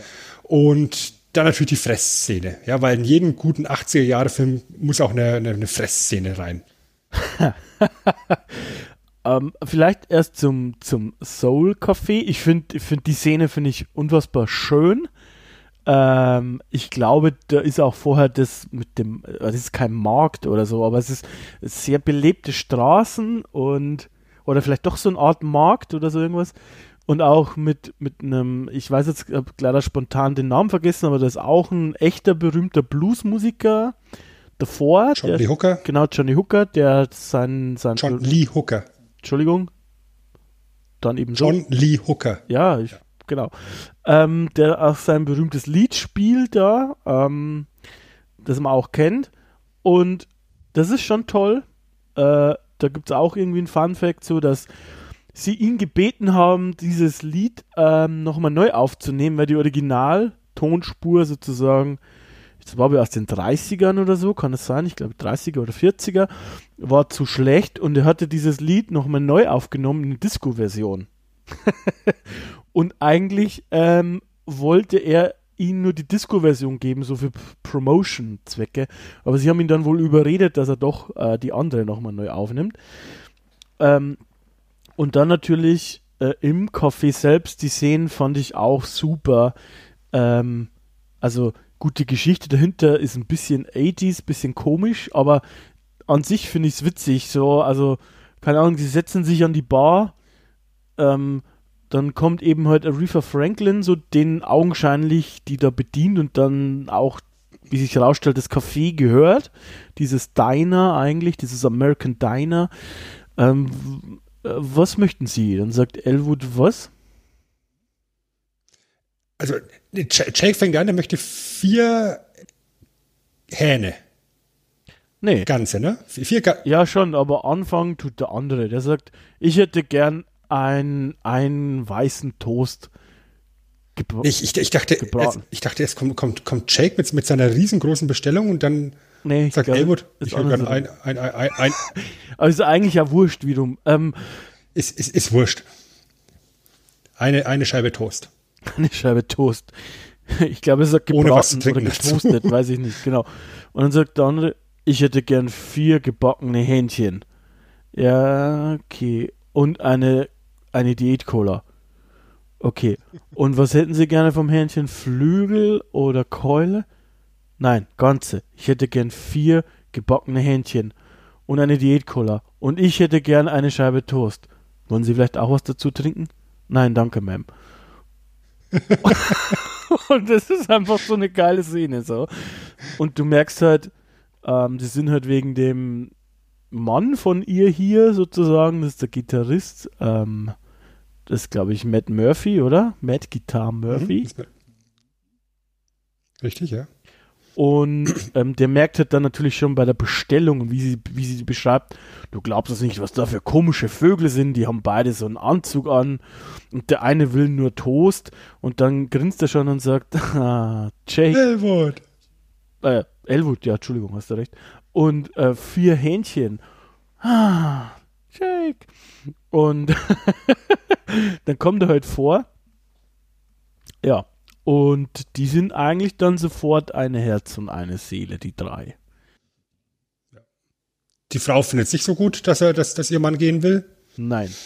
Und dann wird ihm ein bisschen performt. Dann ist halt auch noch der Saxophonist zufällig da im Diner mit angestellt. Der hat natürlich auch sein Saxophon auf der Arbeit mit bei. Ja. Fink. Ja, aber, weißt ja, Bros before Hoes. Und deswegen schließen sich die beiden den Blues Brothers wieder an. Ja, da gibt's auch kein Happy End eigentlich in der kleinen Story. Das ist so. Eigentlich nicht. Man weiß nicht, ob die noch zusammen sind, aber ja, also er haut ab. Das fand ich auch cool, weil das ist auch so eine, was aber in dieses Universum geil reinpasst. Er hat auch seinen Gitarrenkoffer einfach schon die ganze Zeit vorne stehen gehabt. Er geht einfach nur hin, nimmt seinen Gitarrenkoffer und geht. Fand ich auch lustig. Wie gesagt, ein großer Teil von der Band, die sind ja dann sowieso noch zusammen. Die kriegen es ja auch relativ schnell wieder her organisiert.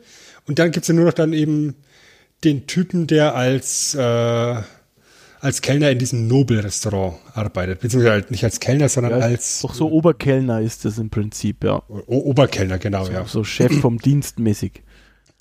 Ja, als, im Englischen würde man Maître d' sagen. Ja. Ich habe jetzt irgendwie meine alten Leisure Suit Larry-Spiele vor Augen. Und da sitzen die zwei dann halt... Kommt gerade das Neue raus übrigens, nächste Woche. Nee, echt jetzt? Doch, ja. Also wäre, glaube ich, heute oder gestern rausgekommen eigentlich, aber die haben es nochmal eine Woche verschoben. Um Gottes Willen. Naja, und da sitzen die beiden halt dann da in diesem Nobel-Restaurant und fühlen sich halt auf wie Schweine. Ja, also... Die anderen Gäste beschweren sich auch über die schlechten Manieren und die stinken und Jake gräbt dann irgendwie den einen Typen an und sagt so, was kosten deine Frau, was kosten deine Tochter? Ja, das ist ja, schon ziemlich heftig eigentlich. Mit so einem gespielten Akzent. Also, und ihr Kumpel möchte sich eigentlich gar nicht anschließen, dann sagen sie zu ihm, ja, du pass mal auf, dann halt nicht, dann kommen wir jetzt jeden Abend vorbei und essen hier.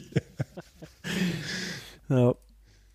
Und ja, so kann man auch seine Freunde überzeugen. Genau, und dann ist aber, glaube ich, der generell mit seinem Job fertig, weil er setzt sich dann hin und hört auf keinen mehr und trinkt einfach selber den Champagner, beziehungsweise der ist dann leider leer und kann ihn nicht mehr trinken. Auch da wieder dieses subtile Humor von Aykroyd, wie er dann eben Champagner bestellt und das Glas hinhält und der Kellner sagt, das ist das falsche Glas und das ist dem sowas von wurscht in dem Moment. Ja, das ist eben nicht das Shampoosglas, sondern eben, keine Ahnung, das Wasserglas wahrscheinlich. Soweit bin ich da nicht mit meinen Knigge. Das ist Wein. Minze. Das war das Weinglas. Aber war das Weinglas? Das war das Weinglas, ja. Ich bin da zu Hause in diesen Sphären, Sven. Ich lasse mich nur für euch, liebe Leute, in dieses Niveau runter. Ihr müsst, jetzt mal so unter uns, liebe Freunde, der Chris, ne, der podcastet ja auch immer mit abgespreizten kleinen Finger. Klar. Also vor allem, ich habe ja meine V-Mode hier zum Stummschalten meines Mikros und die V-Mode habe ich immer mit abgespreizten Fingern in der Hand. Abgespreizt, der Nobel-Podcast. Demnächst in euren Podcatchern. Ja, also, sie kriegen die Band zusammen, Stück für Stück. Und auf dem, ich weiß nicht, was da schon, noch während sie die Band versuchen zusammenzubringen oder danach, wo sie in diese Parade der Nazis reinkommen, der Illinois Nazi-Party, die dort am Demonstrieren ist in dem Park, ja. Und ihnen im Endeffekt den Weg versperren, weil sie auf so einer Brücke eben demonstrieren. Und da sitzen die beiden Blues Brothers halt da. Was ist denn da los da vorne? Und dann meint der Polizist, ja, das sind die Nazis. Ich hasse Nazis. Und dann fährt er einfach eiskalt über die Brücke drüber und zwingt die Nazis dazu, dass sie ins Wasser springen. Das ist eine richtig super schöne Szene. Ich würde mir wünschen, dass es heutzutage auch so wäre, dass so viele Leute so energisch gegen Nazis sind, weil das ist schon geil, diese Gegendemo, also keine Gegendemo, aber die durften demonstrieren. Der Polizist hat gesagt, ich finde das dumm, mehr oder weniger. Der hat das ließ er durchblicken. Die haben gewonnen. Und auch, du siehst in so kurzen Cuts dazwischen, dass einfach irgendwie so eine diverse Gruppe von Leuten, junge, ältere, Schwarze, aber auch sehr viele weiße Männer, Frauen da, die Nazis beschimpfen, mehr oder weniger. Und als sie dann da durchfahren und die quasi über die Brücke jagen, sag ich mal, jubeln auch alle. Und das ist eigentlich ganz nett. Auf Englisch nennen die sich selber American Socialist White People's Party. Das steht für SWIP. Also S-Wipe. Und ist ja tatsächlich eben eine Anspielung auf ein real stattgefundenes Gerichtsurteil, als eben die Nazi-Partei damals vor Gericht gegangen ist und sich das Recht einklagen wollte, in einer vorwiegend jüdischen Gemeinde zu demonstrieren. Die haben tatsächlich diesen Prozess gewonnen. Das ist eben dann dieser fassungslose Satz auch des Polizisten. Sie haben tatsächlich ihren Prozess gewonnen. Und das ist dann eben scheinbar dieses kleine politische Statement an der Stelle. Aber ich meine, spätestens seit Indiana Jones wissen wir ja, Nazis gehen immer als Bösewichte. Ich möchte hier nicht so weit ausholen, aber ich finde, gegen Nazis und Rassisten zu sein, hat gar nichts mit Politik zu tun. Das ist einfach ein Statement, das kann man überall so leicht reinpflastern.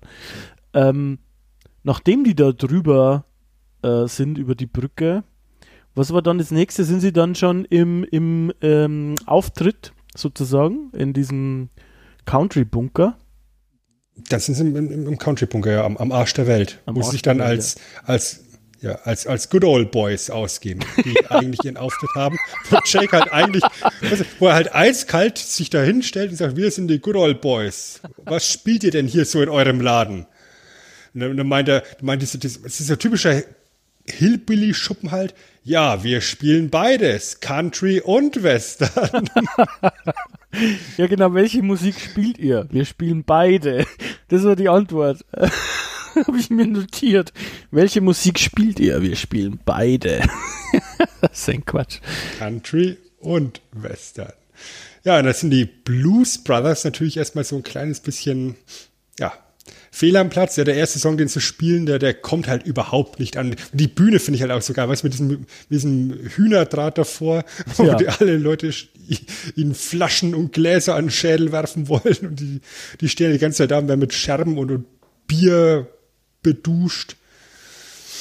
Und bevor das Ganze eskaliert, beschließen sie, sie spielen das Theme aus Rawhide. Ja. Und das ist ein richtig geiler Song. Und da bekommst du halt das ganze Publikum sofort eben in ihren Bann. Da finde ich auch den Auftritt von Belushi halt sehr schön, weil er so reduziert ist. Ja, also das ganze Theme wird ja im Endeffekt von Aykroyd gesungen. Und Belushi hat halt immer nur dieses dieses kurze Bellen, wo er sich noch die Peitsche mit dazu holt. Und wirklich sehr reduziert eben auftritt. Und danach eben Stand by Your Man, wo das ganze Publikum dann so super romantisch wird. Und ich finde es so also als Detail so wunderschön, dass just der eine einsame Cowboy, der vorher beim Rawhide-Theme auf den Tisch gesprungen ist und sich ausgelassen gefreut hat und getanzt hat, der steht dann ganz alleine da und tanzt, während alle anderen und weint, während alle anderen am Schmusen sind. Dieser eine einsame Typ. Oh Gott, wie traurig, ist mir gar nicht aufgefallen. Ja, der steht da so. Oh, naja. Auf jeden Fall rocken sie dann halt doch die Bude, na? Und am Ende sind alle so echt angetan und der Besitzer von der Bar kommt auch und fragt so, ja, vielleicht könnt ihr ja mal wiederkommen und so. Und Elwood spricht mit ihm und sagt dann irgendwie, bla bla, können wir machen. Und dann sagt er, ja, wie schaut's mit der Kohle aus? Und dann sagt er so, ja, ich glaube $200 bekommt ihr für den Auftritt, aber ihr habt für $300 Bier getrunken. Wie? Wie jetzt? Wir? Nein. Wir haben gedacht, die Getränke gehen aufs Haus. Ja. Und ja, das Erste. Genau, dann leider nicht mehr. Ja. Und just in dem Moment kommen im Prinzip auch die richtigen Good Old Boys an, oder? Na? Genau. Und dann versuchen sie sich halt irgendwie davon zu mogeln und gleichzeitig eben die Good Old Boys in Schach zu halten, ja, die halt dann auch wirklich wie diese klassische Country- und Western-Band ihm ausschaut. Ja, mit diesen Cowboy-Dingern, mit diesen Fransen. Cowboy-Fransen, genau. Ja. Und wir sind die Good Old Boys. Ja, und dann versuchen sie die halt irgendwie hinzuhalten, damit sie irgendwie wegschleichen können. Dann haben die Band schon weggeschickt, damit die zumindest in Sicherheit sind. Und dann schaffen sie sich halt irgendwie davon zu mogeln. Und dann gibt es halt dann die nächste Verfolgungsjagd, wo dann der Chef, also der Besitzer vom Country Bunker zusammen mit dem Chef von den Good Old Boys, in deren Wohnmobil hinter ihnen her rast, die Polizei rast hinter ihnen her, es gibt einen Crash. Und die Blues Brothers kommen. Aber ich meine, das musste ja so kommen, sie sind schließlich im Auftrag des Herrn unterwegs. Klar. We're not gonna court, we're on a mission from God. So schaut's nämlich aus. Ja, das ist halt auch wieder so, sie fahren halt zu schnell und dann sind halt im Prinzip die genau gleichen zwei Polizisten wieder im Streifenwagen und verfolgen sie wieder. Und cool ist halt, dass dann der Barbesitzer und die Good Old Boys quasi ja gemeinsame Sachen machen und sie verfolgen und sie haben einen weiteren Feind. Also wir haben jetzt schon die Polizei, die Nazis, die Zeit im Prinzip, ne? Das ist schon... ist schon irgendwie... Und die Hillbillies. Die Hillbillies, ja, genau.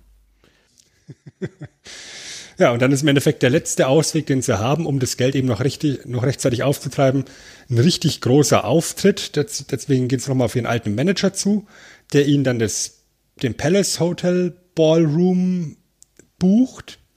Das finde ich auch sehr witzig, die Szene, dass sie dann das Ganze in der Sauna besprechen. Und dann eben der Manager dauert in der Sauna und schwitzt und Jake und Elwood halt mit Sonnenbrille und Hut in der Sauna sitzen und schwitzen. Und als dann geklärt ist, dass sie eben diese Bühne bekommen, diesen Auftritt bekommen, und sagen sie, ja, okay, dann gehen wir jetzt. Und dann zoomt die Kamera raus und die ganze Band hockt in der Ecke, auch in der Sauna und schwitzt. Ja, Gott, ja, das ist schon ziemlich nice, ja.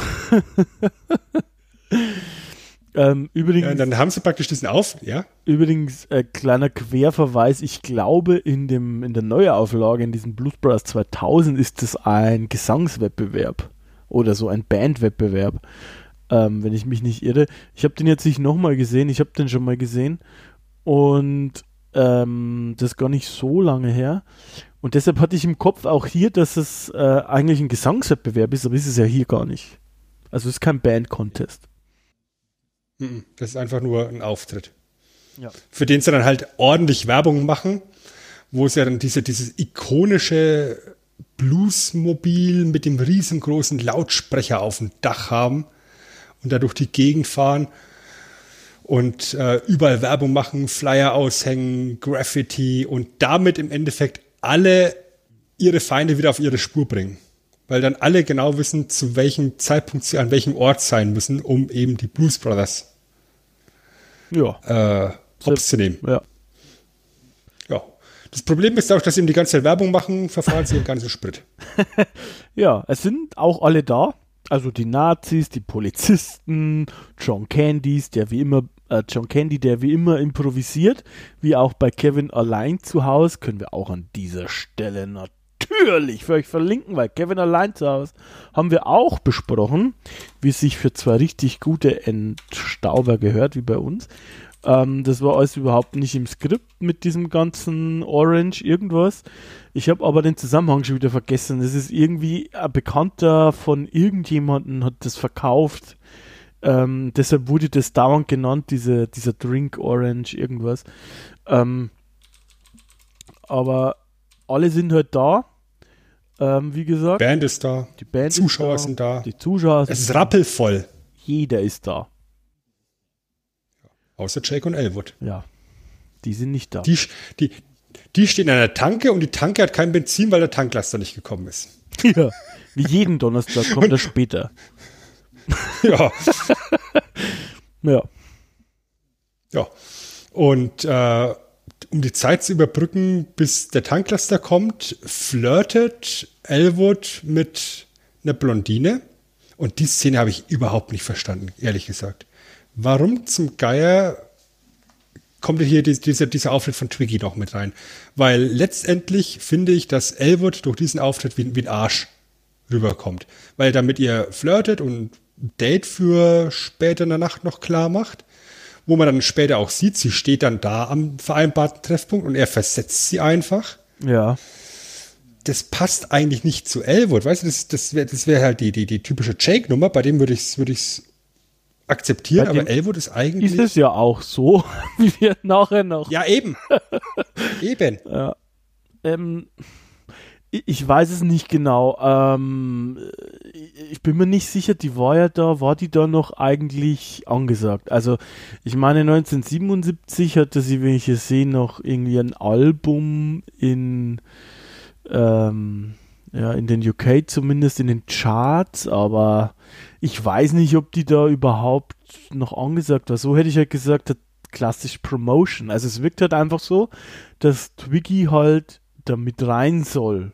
Also, weil ansonsten, weiß ich nicht. Ich meine, es gibt halt für alles so komische, abstruse Erklärungen von Dan Aykroyd. Es gibt zum Beispiel auch im Director's Cut eine Szene, bei dem sie das Auto parken, in der Nähe von diesem Unterschlupf, den wir beschrieben haben. Das schaut ja jetzt in der Fassung, die wir gesehen haben, nur so aus, als ob das heute in so einem Lagerraum abgestellt wird. Aber da gab es quasi noch ursprünglich im Drehbuch, also nicht mal im Director's Cut ist das zu sehen, aber im Drehbuch gab es wohl so eine Erklärung, dass da halt irgendwie elektrische Sachen drin sind, so eine Art kleines Kraftwerk oder so.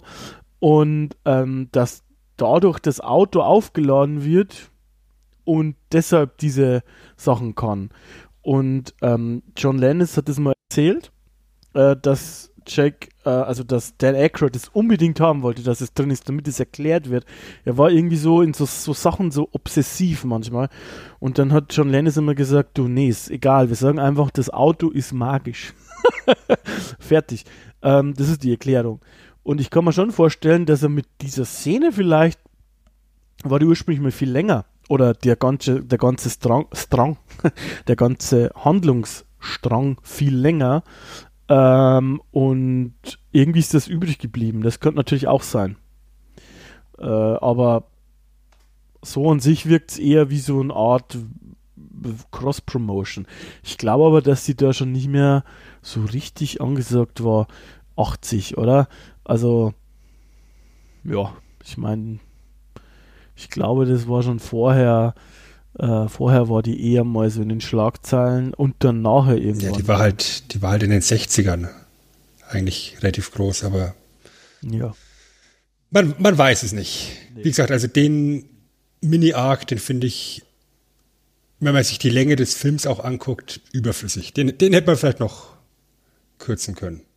Aber es ist, wie es ist.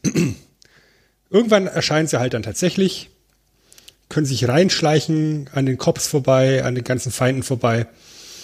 Und dann haben wir halt tatsächlich den Auftritt der Blues Brothers. Und ich finde, dass das ganze Publikum, das ist sehr interessant, wie sie reagieren. Ja, also die sind ja sehr geduldig dafür, dass sie so lange warten müssen auf den Auftritt. Ne? Also es ist ja nicht so, dass sie das ja irgendwie gegen die Show turnen oder sowas. Ja, es gibt aber eine Vorband, also Cab Calloway spielt ja auch einen Song, quasi.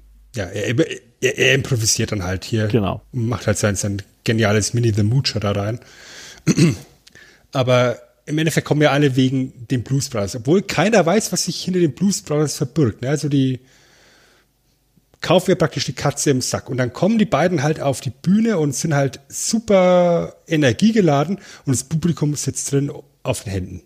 Reagiert null. Nichts. Ja. Und dann Performance, Everybody Needs Somebody to Love. Und dann frisst ihn das Publikum aus der Hand. Everybody.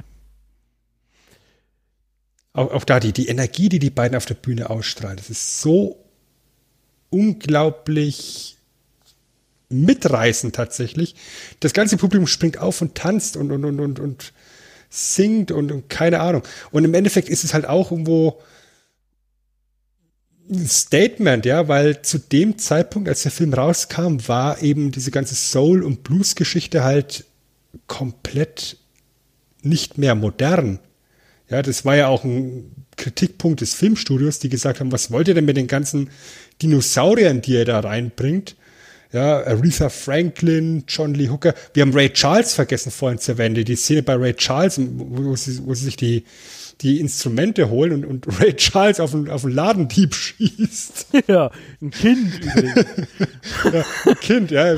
Der blinde Ray Charles schießt auf ein Kind. Ja. Ja, und das sind ja alles Leute, die zu dem Zeitpunkt gar nicht mehr angesagt waren, sondern eben tatsächlich mehr dieser ganze Disco-Scheiß am Laufen war. Und ich gehe mal davon aus, dass das Publikum vielleicht auch sowas erwartet hat und sich dann halt doch von dem Soul und dem Blues mitreißen hat lassen tatsächlich. Das ist halt die Message, die der Film rüberbringen möchte.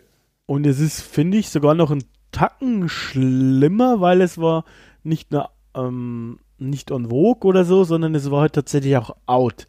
Also so ähnlich wie, keine Ahnung, wenn ich das jetzt auf mein Alter vergleichen würde, waren ja mal nicht, dass ich da ein großer Fan davon war, aber es waren zum Beispiel mal so Typen wie Oli P. oder Blümchen oder sowas in und dann nur ungefähr 3, 4, 5 Jahre später waren die komplett out und wenn du jetzt ein Konzert mit denen gemacht hast, war das halt irgendwie war halt so und im Prinzip versuchen die das. Also die versuchen quasi halt von einer für den Zeitpunkt in den 80ern so eine Musik oder so einen Auftritt zu machen mit Musik, die total out ist eigentlich. Also tatsächlich auch nicht als cool angesehen wird. Und dementsprechend kann man das verstehen, dass die am Anfang nicht klatschen und man kann halt auch also in der Realität verstehen, dass die gerade bei dem enormen Budget, dass Universal dann nicht so richtig begeistert war anfangs. Oder so gefragt hat, naja, wollt ihr vielleicht nicht doch ein bisschen Disco mit reinnehmen, so? Aus heutiger Sicht kann man es nicht so richtig nachvollziehen, aber wenn man sich da so reinversetzt, finde ich, ja, kann ich es zumindest nachvollziehen, ja. Definitiv. Und dann schleichen sie sich halt von der Bühne auch wieder runter. Es wird ja gar nicht klar, wie viele Songs sie effektiv performen, ne? Also, nee. Ist es nur der eine? Weiß man nicht. Also wir sehen nur quasi einen, aber ich würde schon davon ausgehen, dass es mehr sind eigentlich, aber also das Publikum ist heiß auf jeden Fall und sie treffen dann hinter der Bühne einen Plattenboss im Prinzip. Mhm. Und der bietet ihnen direkt einen Musikvertrag an, einen Plattenvertrag an, gibt ihnen $10.000 im Voraus. Ja. Das finden die gut. Ja. Ja, weil dann nehmen sie 5 davon fürs Waisenhaus, bezahlen ihre Schulden bei Ray Charles, dass sie da auch noch erschossen werden. Und er kennt natürlich auch den Geheimgang aus dem Gebäude raus, weil er war ja früher der Rausschmeißer. und die Band bezahlen sie auch. Und ich habe einen Funfact zu dieser Plattenfirma gelesen. Die gab es wirklich. Die war aber nicht die größte, ich glaube, was hat er gesagt, im Osten oder im Westen? Wahrscheinlich Osten eher, sondern die war relativ klein und wurde aber dann von Atlantic Record aufgekauft und das wiederum ist ein großes Label und das Label der Blues Brothers, also bei dem die selber die Platten rausgebracht haben. Von daher war das so ein kleiner Gag sozusagen, dass sie so eins genommen haben. Nett. Ja, und dann führt sie diesen Geheimgang durch so einen kleinen Tunnel durch, wo sie wieder auf diese mysteriöse Frau treffen, die sie mit einer M16 beschießt, mit Maschinengewehr. Ja, und trifft auch nicht. Es passiert halt nichts. Nein. Ja, 0, 0, 0, 0, 0, ja.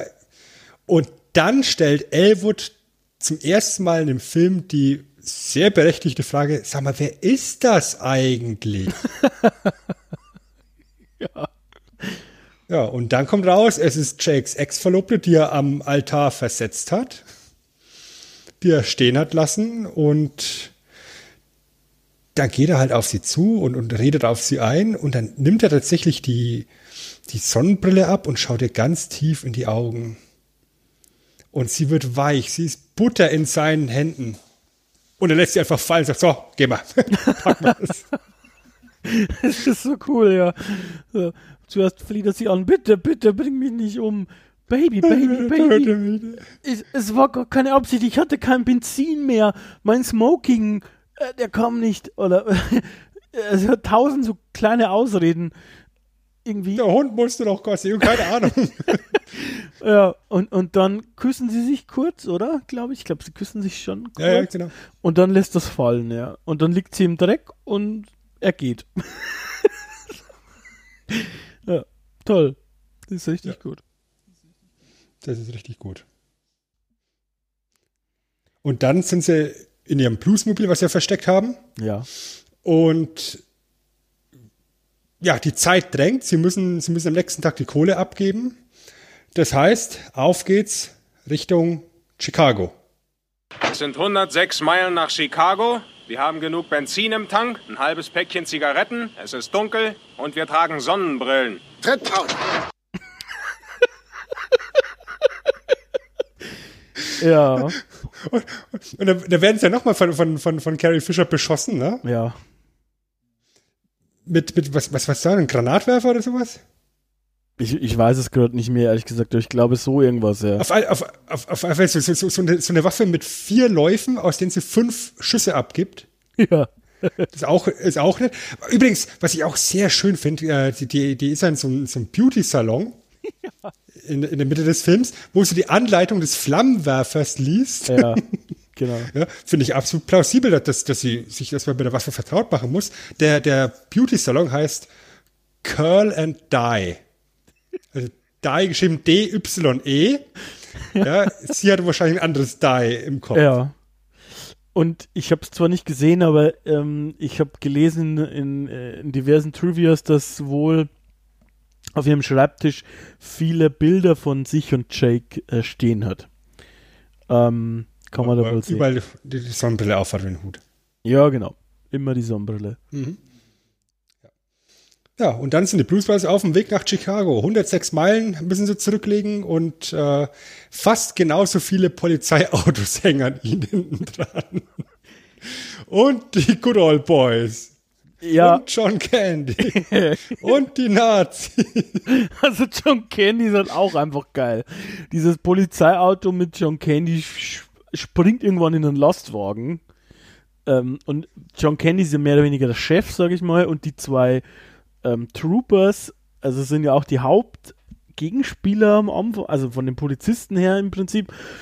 Und dann auch John Candy bleibt so ganz ruhig, wenn er da so in diesem, mit dem Auto im Lastwagen drin hängt und fragt so die beiden, kann ich das Funkgerät haben? Ja, klar, da.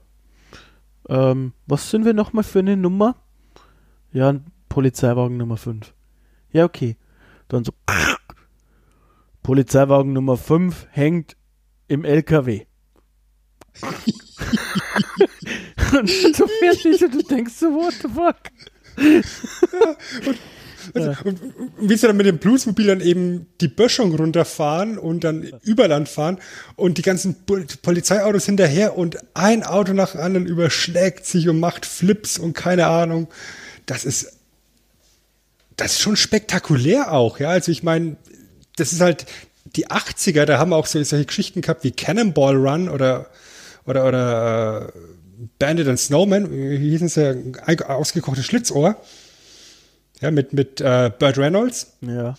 Diese ganzen Autorennfilme, da war auch schon viel Karacho dabei und Unfälle, aber die Blues Brothers, die treiben sie halt hier auch gleich auf die 12 hoch, also das ist komplett over the top, wie die Polizeiautos da durch die Gegend fliegen. Also ich habe mir am Anfang aufgeschrieben, es ist halt auch ein Zeichentrick, ein Comic, ein Cartoon eigentlich, ein Cartoon irgendwie. Und diese Verfolgungsjagd, die ist einfach so cartoonesk. Deshalb macht sie Spaß. Die ist halt aus realistischen Gesichtspunkten totaler Bullshit im Prinzip, aber es sind 4 Milliarden, in Wirklichkeit glaube ich sind es 101 oder 103 oder irgendwie sowas, Polizeiautos hinter denen her und eins nach dem anderen geht halt aus irgendeinem Grund kaputt und keine Ahnung was. Dazwischen, glaube ich, fahren die doch auch mal fast runter von so einer Brücke, die nicht fertig gebaut ist, und dann springen sie wieder rückwärts mit ihrem magischen Auto. Der Nazi-Flip dann, genau. Also der Nazi-Flip, genau, ja, das kommt nachher noch. Ja, es ist einfach super cool, also es ist einfach witzig, und dass das dann am Ende aber auch irgendwo teuer war, wundert mich jetzt nicht so sehr. Übrigens war auch der Sohn von John Wayne, Evan Wayne, war einer der Stuntfahrer von den Autos. Finde ich irgendwie auch ganz nett. Und es gab, glaube ich, 12 so Blues Brothers Mobile, und inklusive dem, das nur dazu gebaut worden ist, um es kaputt zu machen am Ende. Und es gibt nur noch ein Originales, und das besitzt der Schwager von Dan Aykroyd. Alle anderen, es wurden welche nachgebaut, da gibt es mehr, also so kurz danach. Aber so richtig original vom Dreh gibt es nur noch eins, und das existiert angeblich noch immer beim Schwager von Dan Aykroyd. Aber wie gesagt, die sind halt da auf der Flucht vor allen ihren Feinden, ja. Und einer nach dem anderen wird irgendwie beseitigt, ja. Also die Good Old Boys, die landen ja im Wasser. Ja. Mit ihrem Winnebago. Die Polizeiautos, die machen eins nach dem anderen einen großen Flip. Der skurrilste Moment ist die Verfolgungsjagd mit den Nazis, ja, die dann mit dem Ford Pinto hinter ihnen her sind, wo es dann eben praktisch mit dem Bluesmobil, was aus den letzten Löchern schon kracht, ja, pfeift, Ende, schon kurz mal auseinanderfallen ist. Ja, das ist komplett am Ende. Ja. Da klettert dann Jake unterm Fahren raus und wischt irgendwie die Scheibe sauber. Und dann kommen sie auf eine Brücke, die noch nicht fertig gebaut ist. Und die Nazis so, ja, wir haben sie. Und dann macht das Bluesmobil einen Flip nach hinten und schafft's, was die Kamera nicht auffängt scheinbar, sich auch noch in der horizontalen Achse um 180 Grad zu drehen, weil sie in die Gegenrichtung dann weiter wieder zurückfahren können. Ja, also das ist ja so auch nicht ganz gedacht. Und die Nazis mit ihrem Ford Pinto sind nicht so glücklich. Die schießen über die Brücke weg und stürzen den Himmel runter. Ja. Und stürzen und schlagen am Boden auf, haben ein Loch in die Straße gerissen und sind in die Hölle gefahren. Mein Führer, ich liebe Sie. und jetzt pass auf, jetzt kommen wir jetzt zum Thema Budget und so, ne? Ja. Man hat tatsächlich einen echten Ford Pinto vom Himmel fallen lassen. Aus, was weiß ich, vielen 100 Metern Höhe. Und um das zu machen, musste eine extra Genehmigung der Luftfahrtbehörde beantragt werden, die natürlich Schiss hatte, wenn man jetzt hier mitten in Chicago ein Auto vom Himmel fallen lässt, ne, Winde und sowas, das könnte ja in einem Haus landen. Also mussten mehrere Tests stattfinden, in dem solche Pintos vom Himmel geschossen worden sind. Ja, um zu schauen, wie fällt denn so ein Pinto vom Himmel, ja? Passiert da auch wirklich was? Und ich glaube, da hat man tatsächlich so eine vorübergehende Lizenz als, in Anführungszeichen, Flugzeug für diesen Pinto beantragen müssen. Das ist halt einfach, das ist irgendwie so typisch auch irgendwo, oder? Also weißt du, das könnte man durchaus auch als Special-Effekt bringen. Nein, wir lassen ein Auto vom Himmel fallen. Und ja, wir müssen auch ein Auto am Schluss auseinanderfallen lassen. Dieses Bluesmobil fällt am Schluss auseinander. Ja. Als es zum Stillstand kommt.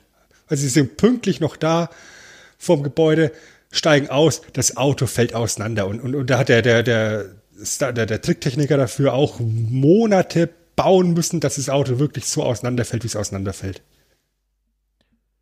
Ja. Auf Kommando. Und dann merkst du halt schon, weißt du, jetzt sind die Polizisten hinter ihnen her, jetzt kommen die Special Forces noch mit dazu. Und das ist einfach so absurd, dieser riesige Aufmarsch noch der Armee, der Special Forces, die ganzen SWAT-Teams so hot,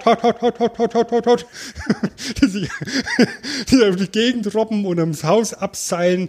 Die Armee kommt mit Hubschraubern und Panzern vorgefahren, ja. Ja, es ist so dämlich einfach. Sherman-Panzer aus dem Zweiten Weltkrieg werden da eingesetzt.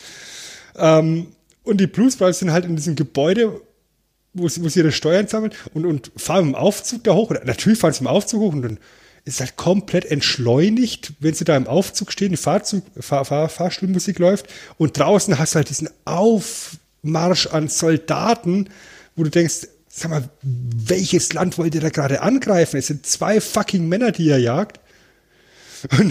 Und es werden wie alle Türen von den Blues Brothers verrammelt und irgendwelche Schränke und sonst was davor geschoben. Und dann kommen sie an das Büro, wo sie hin müssen und der Typ ist natürlich nicht da, der ist in der Mittagspause. Back in 5 minutes. Ja. Ja. Das ist halt so wunderschön geschnitten und gemacht mit dieser großen Hektik irgendwie draußen, aber dieser Entschleunigung, wie du sagst, innen. Na, die beiden haben noch so ein bisschen Dreck, glaube ich, auch im Gesicht noch von dieser Kanalisationsszene und so. Und ja, sie pocken dann den Typen. Sind wir hier bei dir, richtig? Steven Spielberg? Ja, genau. Ja, Steven Spielberg, wenn es im Gastauftritt. Das ist auch mega gut eigentlich. Sind wir bei dir richtig, um hier die Steuern zu zahlen? Ich glaube, Steuern sind es oder was, irgendwie so, ne? Und dann, ja. Ja, genau. Okay. Und dann packen sie den so und setzen den auf den Tresen eigentlich. Und dann im nächsten Schnitt steht er plötzlich dahinter. Solche Sachen gibt es da öfter, aber okay. Und dann schreibt er ihnen die Quittung aus, alles fertig.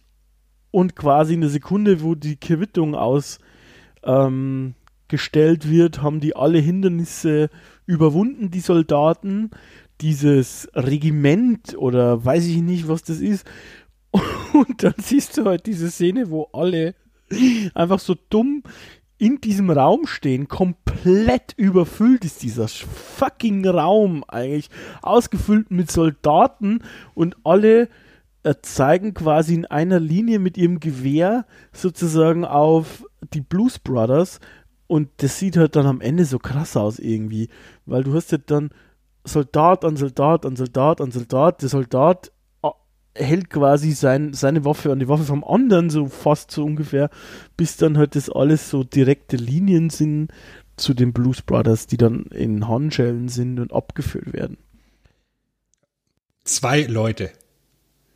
Also das finde ich einfach auch so wunderschön absurd, dieser Riesenaufmarsch an Soldaten, wie gesagt, da draußen stehen Panzer, das sind Hubschrauber im Einsatz.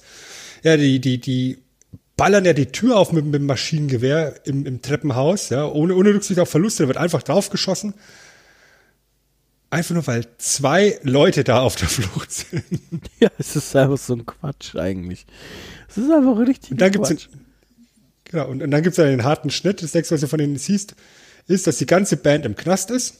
Ja. Komplett alle. Also Aretha Franklin wird ihren Mann so schnell nicht mehr wiedersehen. Und die performt Jailhouse Rock. Ja. Und damit endet der Film. Ja. Sie haben im Prinzip ihre Mission erfüllt, aber sind auch alle im Knast dafür. Ja. Aber sie waren im Auftrag des Herrn unterwegs und der hat sie zumindest lebendig dahin gebracht. Ich wollte noch einmal kurz irgendwie einen kleinen Prop an Henry Gibson ausstellen oder auswerfen oder loswerden. Das ist der Head Nazi, also der Führer. Irgendwie fand ich den cool, weil das so von sich aus eine hassenswerte Person irgendwie ist, einfach allein durch die Mimik und alles, was er macht. Und ich kannte den von Fernsehserien schon. Und ich mochte den immer zu sehen, der lebt leider nicht mehr, schon recht lange nicht mehr, ich glaube 11 Jahre oder so schon nicht mehr, aber ganz nett, wie der das macht und auch wie er da in dem Headquarter diesen Vogel bemalt, das ist auch so geil, es ist einfach genau so, stellt man sich die vor, es ist ganz genau so, ja, Gut, also kein richtiges Happy End, kann man sagen. Also mehr oder weniger, sie haben ihren Zweck erfüllt.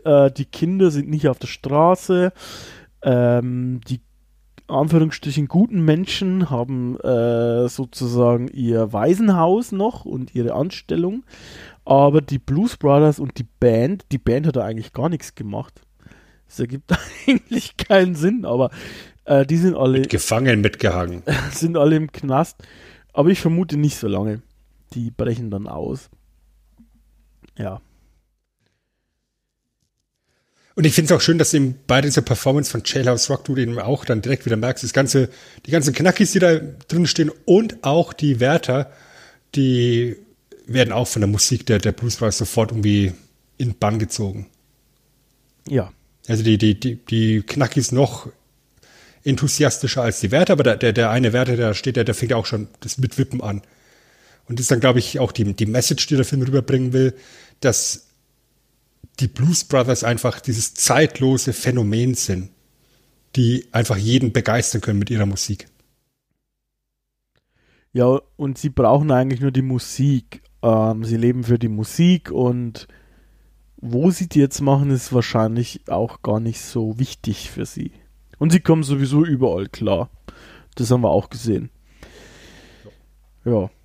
An sich... Solange Elwood seinen Toast bekommt, ist der glücklich, glaube ich. Ja, genau. An sich gab es noch, ich weiß gar nicht, ist das eine Fortsetzung oder ein Remake dieses Blues Brothers 2000, habe ich vorher schon einmal erwähnt. Das ist eine Fortsetzung, tatsächlich. Ich würde darüber mehr oder weniger den Mantel des Schweigens hüllen. Ich will nur sagen, dass es gegeben worden ist. Nee, dass es gegeben hat. Sven, wir reden schon zu lange. Ich kann nicht mehr reden. Meine Uhr sagt 3 Stunden 16. Ja, ich weiß, der Podcast geht nicht 3 Stunden 16, aber wir haben auch andere Sachen noch aufgenommen. Ich glaube, das Einzige, was Blues Brothers 2000 wirklich nett gemacht hat, wo ich wirklich sage, da muss man seinen Hut davor ziehen, der 1980er Blues Brothers Film war jahrelang im Guinness-Buch der Rekorde gestanden für den Weltrekord der meisten zerstörten Autos in dem Film. Ja, 103 Autos sind draufgegangen während der Dreharbeiten. Und Blues Brothers 2000, die Fortsetzung, hat genau 104 Autos kaputt gemacht. Eins mehr. Also man hat es ja auch nicht komplett übertrieben, dass man sagt, oh, wir machen jetzt hier doppelt so viel oder wir heißen Blues Brothers 2000, weil wir 2000 Autos kaputt machen. Sondern eins mehr. Ja. Das finde ich ganz nett. Und ansonsten ist es ein Film, der jetzt nicht so mega gut ist. Nee, ich hatte so einen Softspot lange Zeit irgendwie ein bisschen dafür. Aber im Endeffekt, ich weiß nicht, ich habe mich jetzt nicht schlau gemacht. Es ist zum Beispiel auch so, man hat auch John Goodman jetzt quasi Dan Aykroyd an die Seite gestellt und nicht zum Beispiel... Jim Belushi, also den Bruder von John Belushi, was eigentlich die logische Wahl gewesen wäre, weil der macht auch Musik und so. Ich weiß nicht, ob es dazu eine Geschichte gibt, aber ja, der ist halt in allen Belangen schlechter als der erste, muss man sagen. Ist jetzt nicht ganz, ganz schlimm, ja, aber es ist nicht Blues Brothers. Blues Brothers ist nämlich halt auch einfach ein echter Kultfilm und war dann am Ende auch erfolgreich, kann man sagen. Mhm. War tatsächlich auch der angeblich erste amerikanische Film, der im Ausland erfolgreicher war als zu Hause in den USA. Nicht viel erfolgreicher, also so groß sind die zahlenmäßigen Unterschiede nicht, aber letztendlich hat es gereicht dafür, 115 Millionen einzuspielen. Ja, wie gesagt, 27 hat er gekostet, 115 hat er eingespielt. Ist, haben wir ja vorhin schon gesagt, zeitgleich mit Episode 5 gestartet. Ja, hat er halt nicht mithalten können. Also Star Wars ist halt einfach eine riesengroße Marke, damals auch schon gewesen. Und dafür, dass das Blues Brothers dann sich gut hinter Star Wars einsortiert hat, war das eine ordentliche Performance, war der 10. erfolgreichste Film im Jahr 1980. Und der Vatikan hat den Film approved. Der Vatikan sagt, das ist ein sehr guter Film für Katholiken. Das ist ein katholischer Klassiker.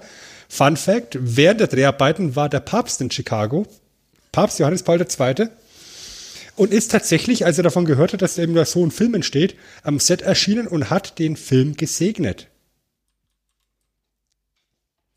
Die Blues Brothers sind wortwörtlich unterwegs im Auftrag des Herrn. Ja, das ist auch eines der wenigen Sachen, die mir jetzt so im Nachhinein mit heutigen Augen irgendwie ein bisschen suspekt ist, um ehrlich zu sein. Also es ist alles cool und ja, es ist auch so irgendwie, es passt auch mit dem Waisenhaus und so, aber irgendwie ist mir das alles ein bisschen eigentlich zu sehr geil, Kirche, christlich, ich weiß nicht, ob es sogar katholisch ist. Also die Kirche, wo sie dann drin sind, ist nicht katholisch, das ist baptistische Kirche, das glaube ich, Baptist Church ist da an der Wand gestanden, aber das ist so ein bisschen das Einzige, was ich irgendwie so ein bisschen finde, also ist auch nicht schlimm oder so, aber ich weiß nicht, und dass der Vatikan den Film empfiehlt, macht diese Empfindung nicht besser. Ich weiß auch nicht genau, ob Dan Aykroyd sehr gläubig war oder ist oder keine Ahnung. Aber ich möchte es auch nicht wissen. Kann man schon vorstellen, dass das so ist. Grundsätzlich fand ich, also du hast ja recherchiert, dass es der erste amerikanische Film ist, der mehr Geld außerhalb der USA eingespielt hat als umgekehrt. Das finde ich eigentlich insofern interessant, weil gerade dieser Film hatte ja im Ausland quasi eigentlich keine Basis, weil in Amerika kannte man die Blues Brothers oder man hätte sie kennen können aus dem Fernsehen und Belushi hätte man kennen können aus dem Fernsehen, gut, und aus Filmen, den kannte man vielleicht bei uns auch aus einen Film vorher, aber schon nochmal ist die Bekanntheit von denen in Amerika deutlich höher. Dementsprechend fand ich es insofern überraschend, spricht aber für die Qualität der Musik vor allem halt, glaube ich. Also das ist ein Faktor, ja.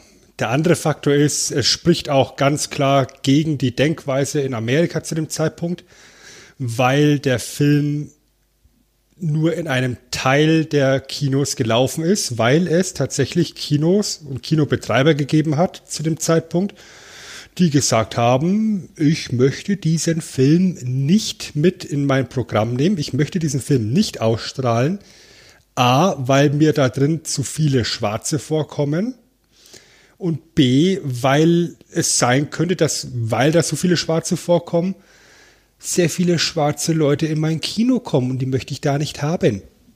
Ja, also da sind wir ganz, ganz tief in der Rassismus-Scheiße wieder drin, dass eben gerade in südlichen Ländern in den USA, südlichen Staaten in den USA, mit überwiegend weißer Bevölkerung eben eine aktive Ablehnung dieses Films stattgefunden hat.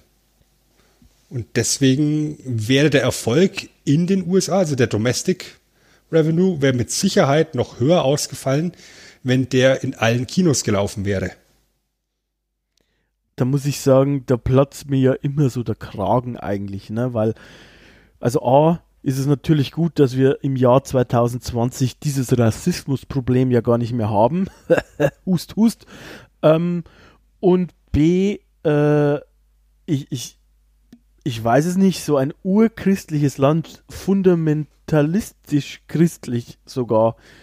Und ich weiß nicht, es steht doch, also wenn man so diese Nächstenliebe predigt und lebt, wie kann man denn dann da so rassistisch sein? Das verstehe ich nicht. Aber okay, gut.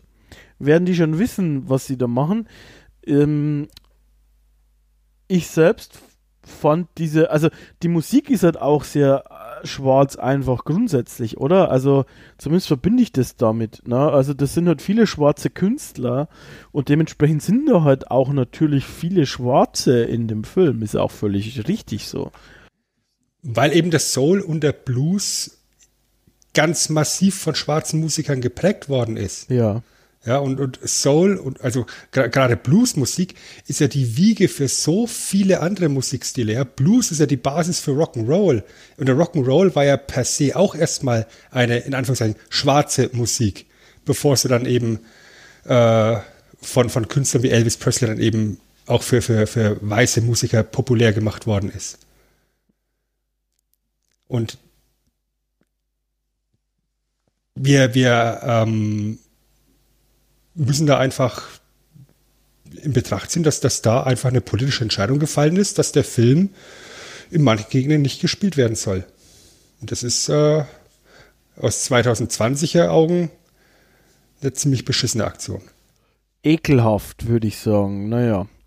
Ja. Ein Faktor will ich noch ganz kurz zum Thema Erfolg noch mit rausbringen. Ja, also gibt ja nicht nur finanziellen Erfolg und wirtschaftlichen Erfolg, sondern eben auch Reputationserfolg.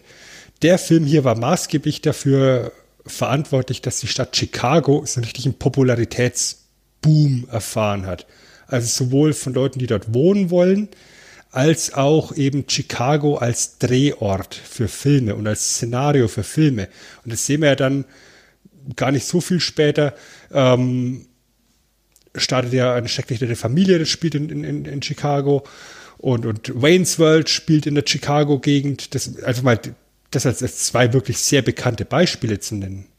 Emergency Room. Chicago ist ja immer diese zum Emergency Beispiel. Room, genau. Sachen, ja. Also das sind alles solche Kultserien und Kultfilme, die sich basierend auf diesem Erfolg und Kultstatus von Blues Brothers bewusst für Chicago als Spielort entschieden haben.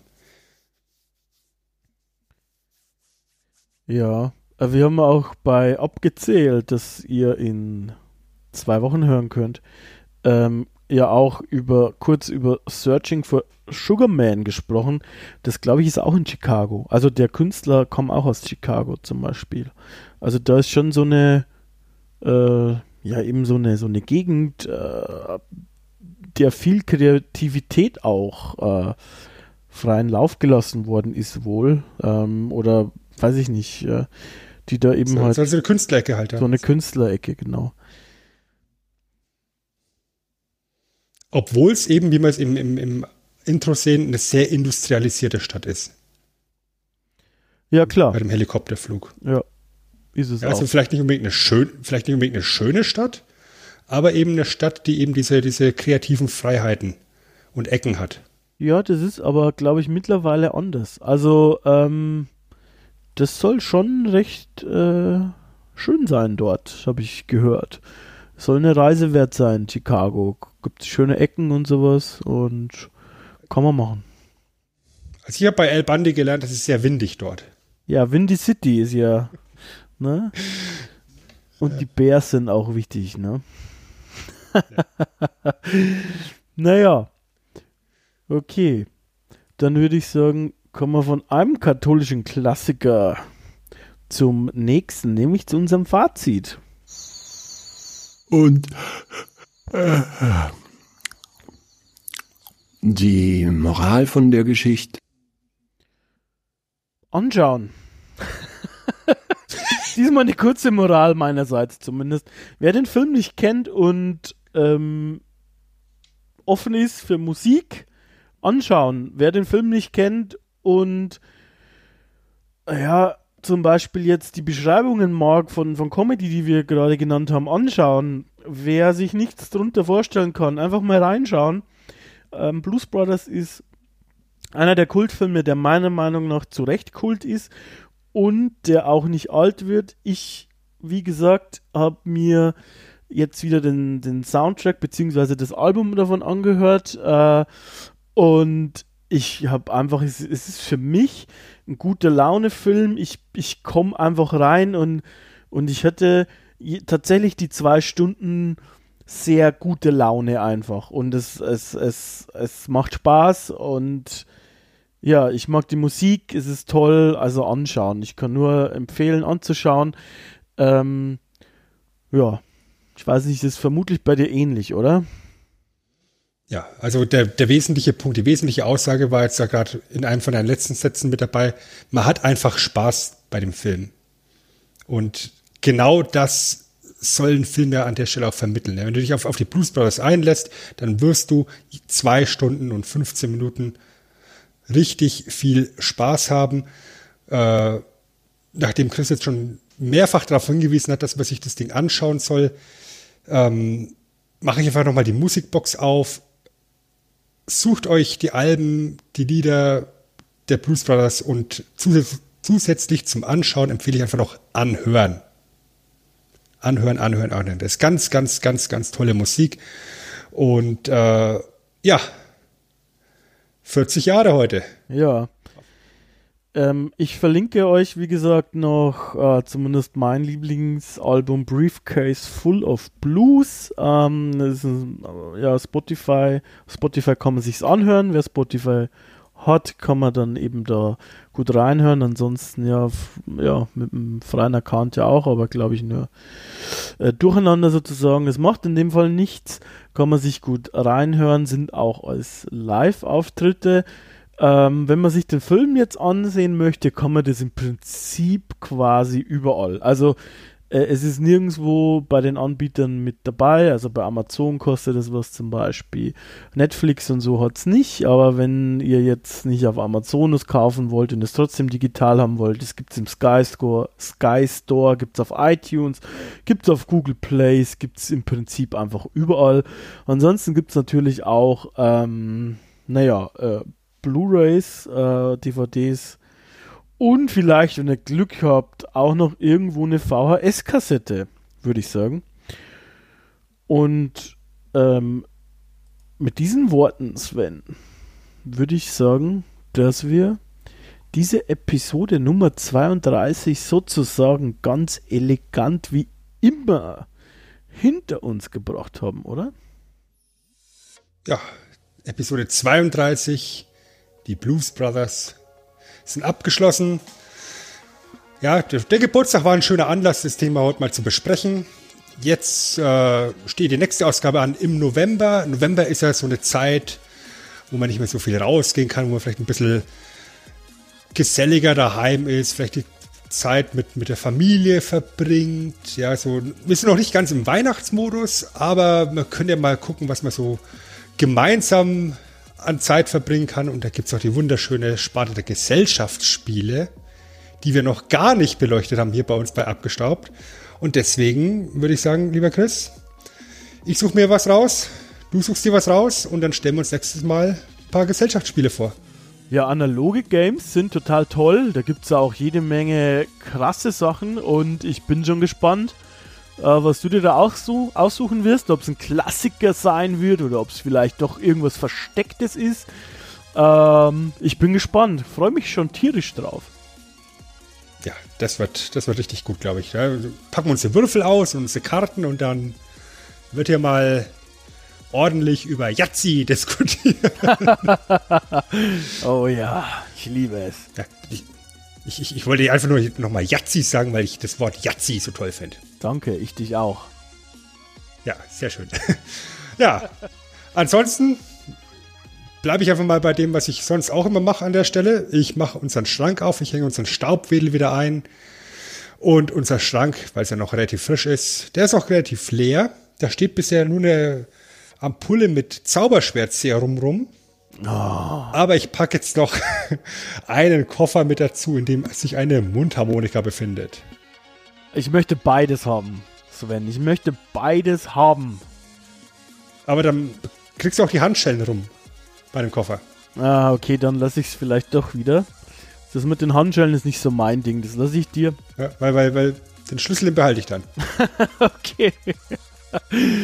Ja, was ich nicht für mich behalten möchte, ist nämlich unserer Twitter-Gottes Nick zu danken. Ja. Sie ist die Schwester Stigmata des Twitter-Games. Und ich möchte mich ganz herzlich bedanken, Nick, bei dir für deinen Einsatz auf Social Media, um unsere frohe Botschaft zu spreaden. Ja, und wir sind ja auch im Auftrag des Herrn unterwegs, nämlich im Auftrag des alten Herrn Sven. Dementsprechend gerne weitermachen. Ihr könnt uns auch auf allen gängigen Podcast-Plattformen hören und mit einer Bewertung unterstützen. Also egal ob iTunes, Spotify, keine Ahnung, you name it. Es gibt uns eigentlich überall und Bewertungen helfen uns natürlich sehr, dass wir da mehr in den Fokus kommen. Also gerne eine Bewertung schreiben. Zudem hilft uns die heilige Dreifaltigkeit im Jedi-Zeitalter enorm weiter und das ist liken, kommentieren und sharen. Das ist einfach auch eine ganz wichtige Sache, dass ihr, wenn ihr uns unterstützen wollt, helft ihr uns so eigentlich mit am besten, dass ihr unsere Episoden teilt und dementsprechend auch die heilige Schrift des Staubwedels verbreitet. Ich weiß nicht, heute sind wir sehr christlich, Sven. Und ich würde sagen, Sven, wir schreien uns jetzt alle gegenseitig an und reißen die Fenster auf, schreien unseren Podcast-Namen abgestaubt nach draußen, dass der Nachbar sich denkt, jawohl, das möchte ich hören. Und dann hören wir uns schon bald wieder. Nämlich in einem Monat. Ne? Mit Gesellschaftsspielen. Also, bis dann. Tschüss. Versprochen.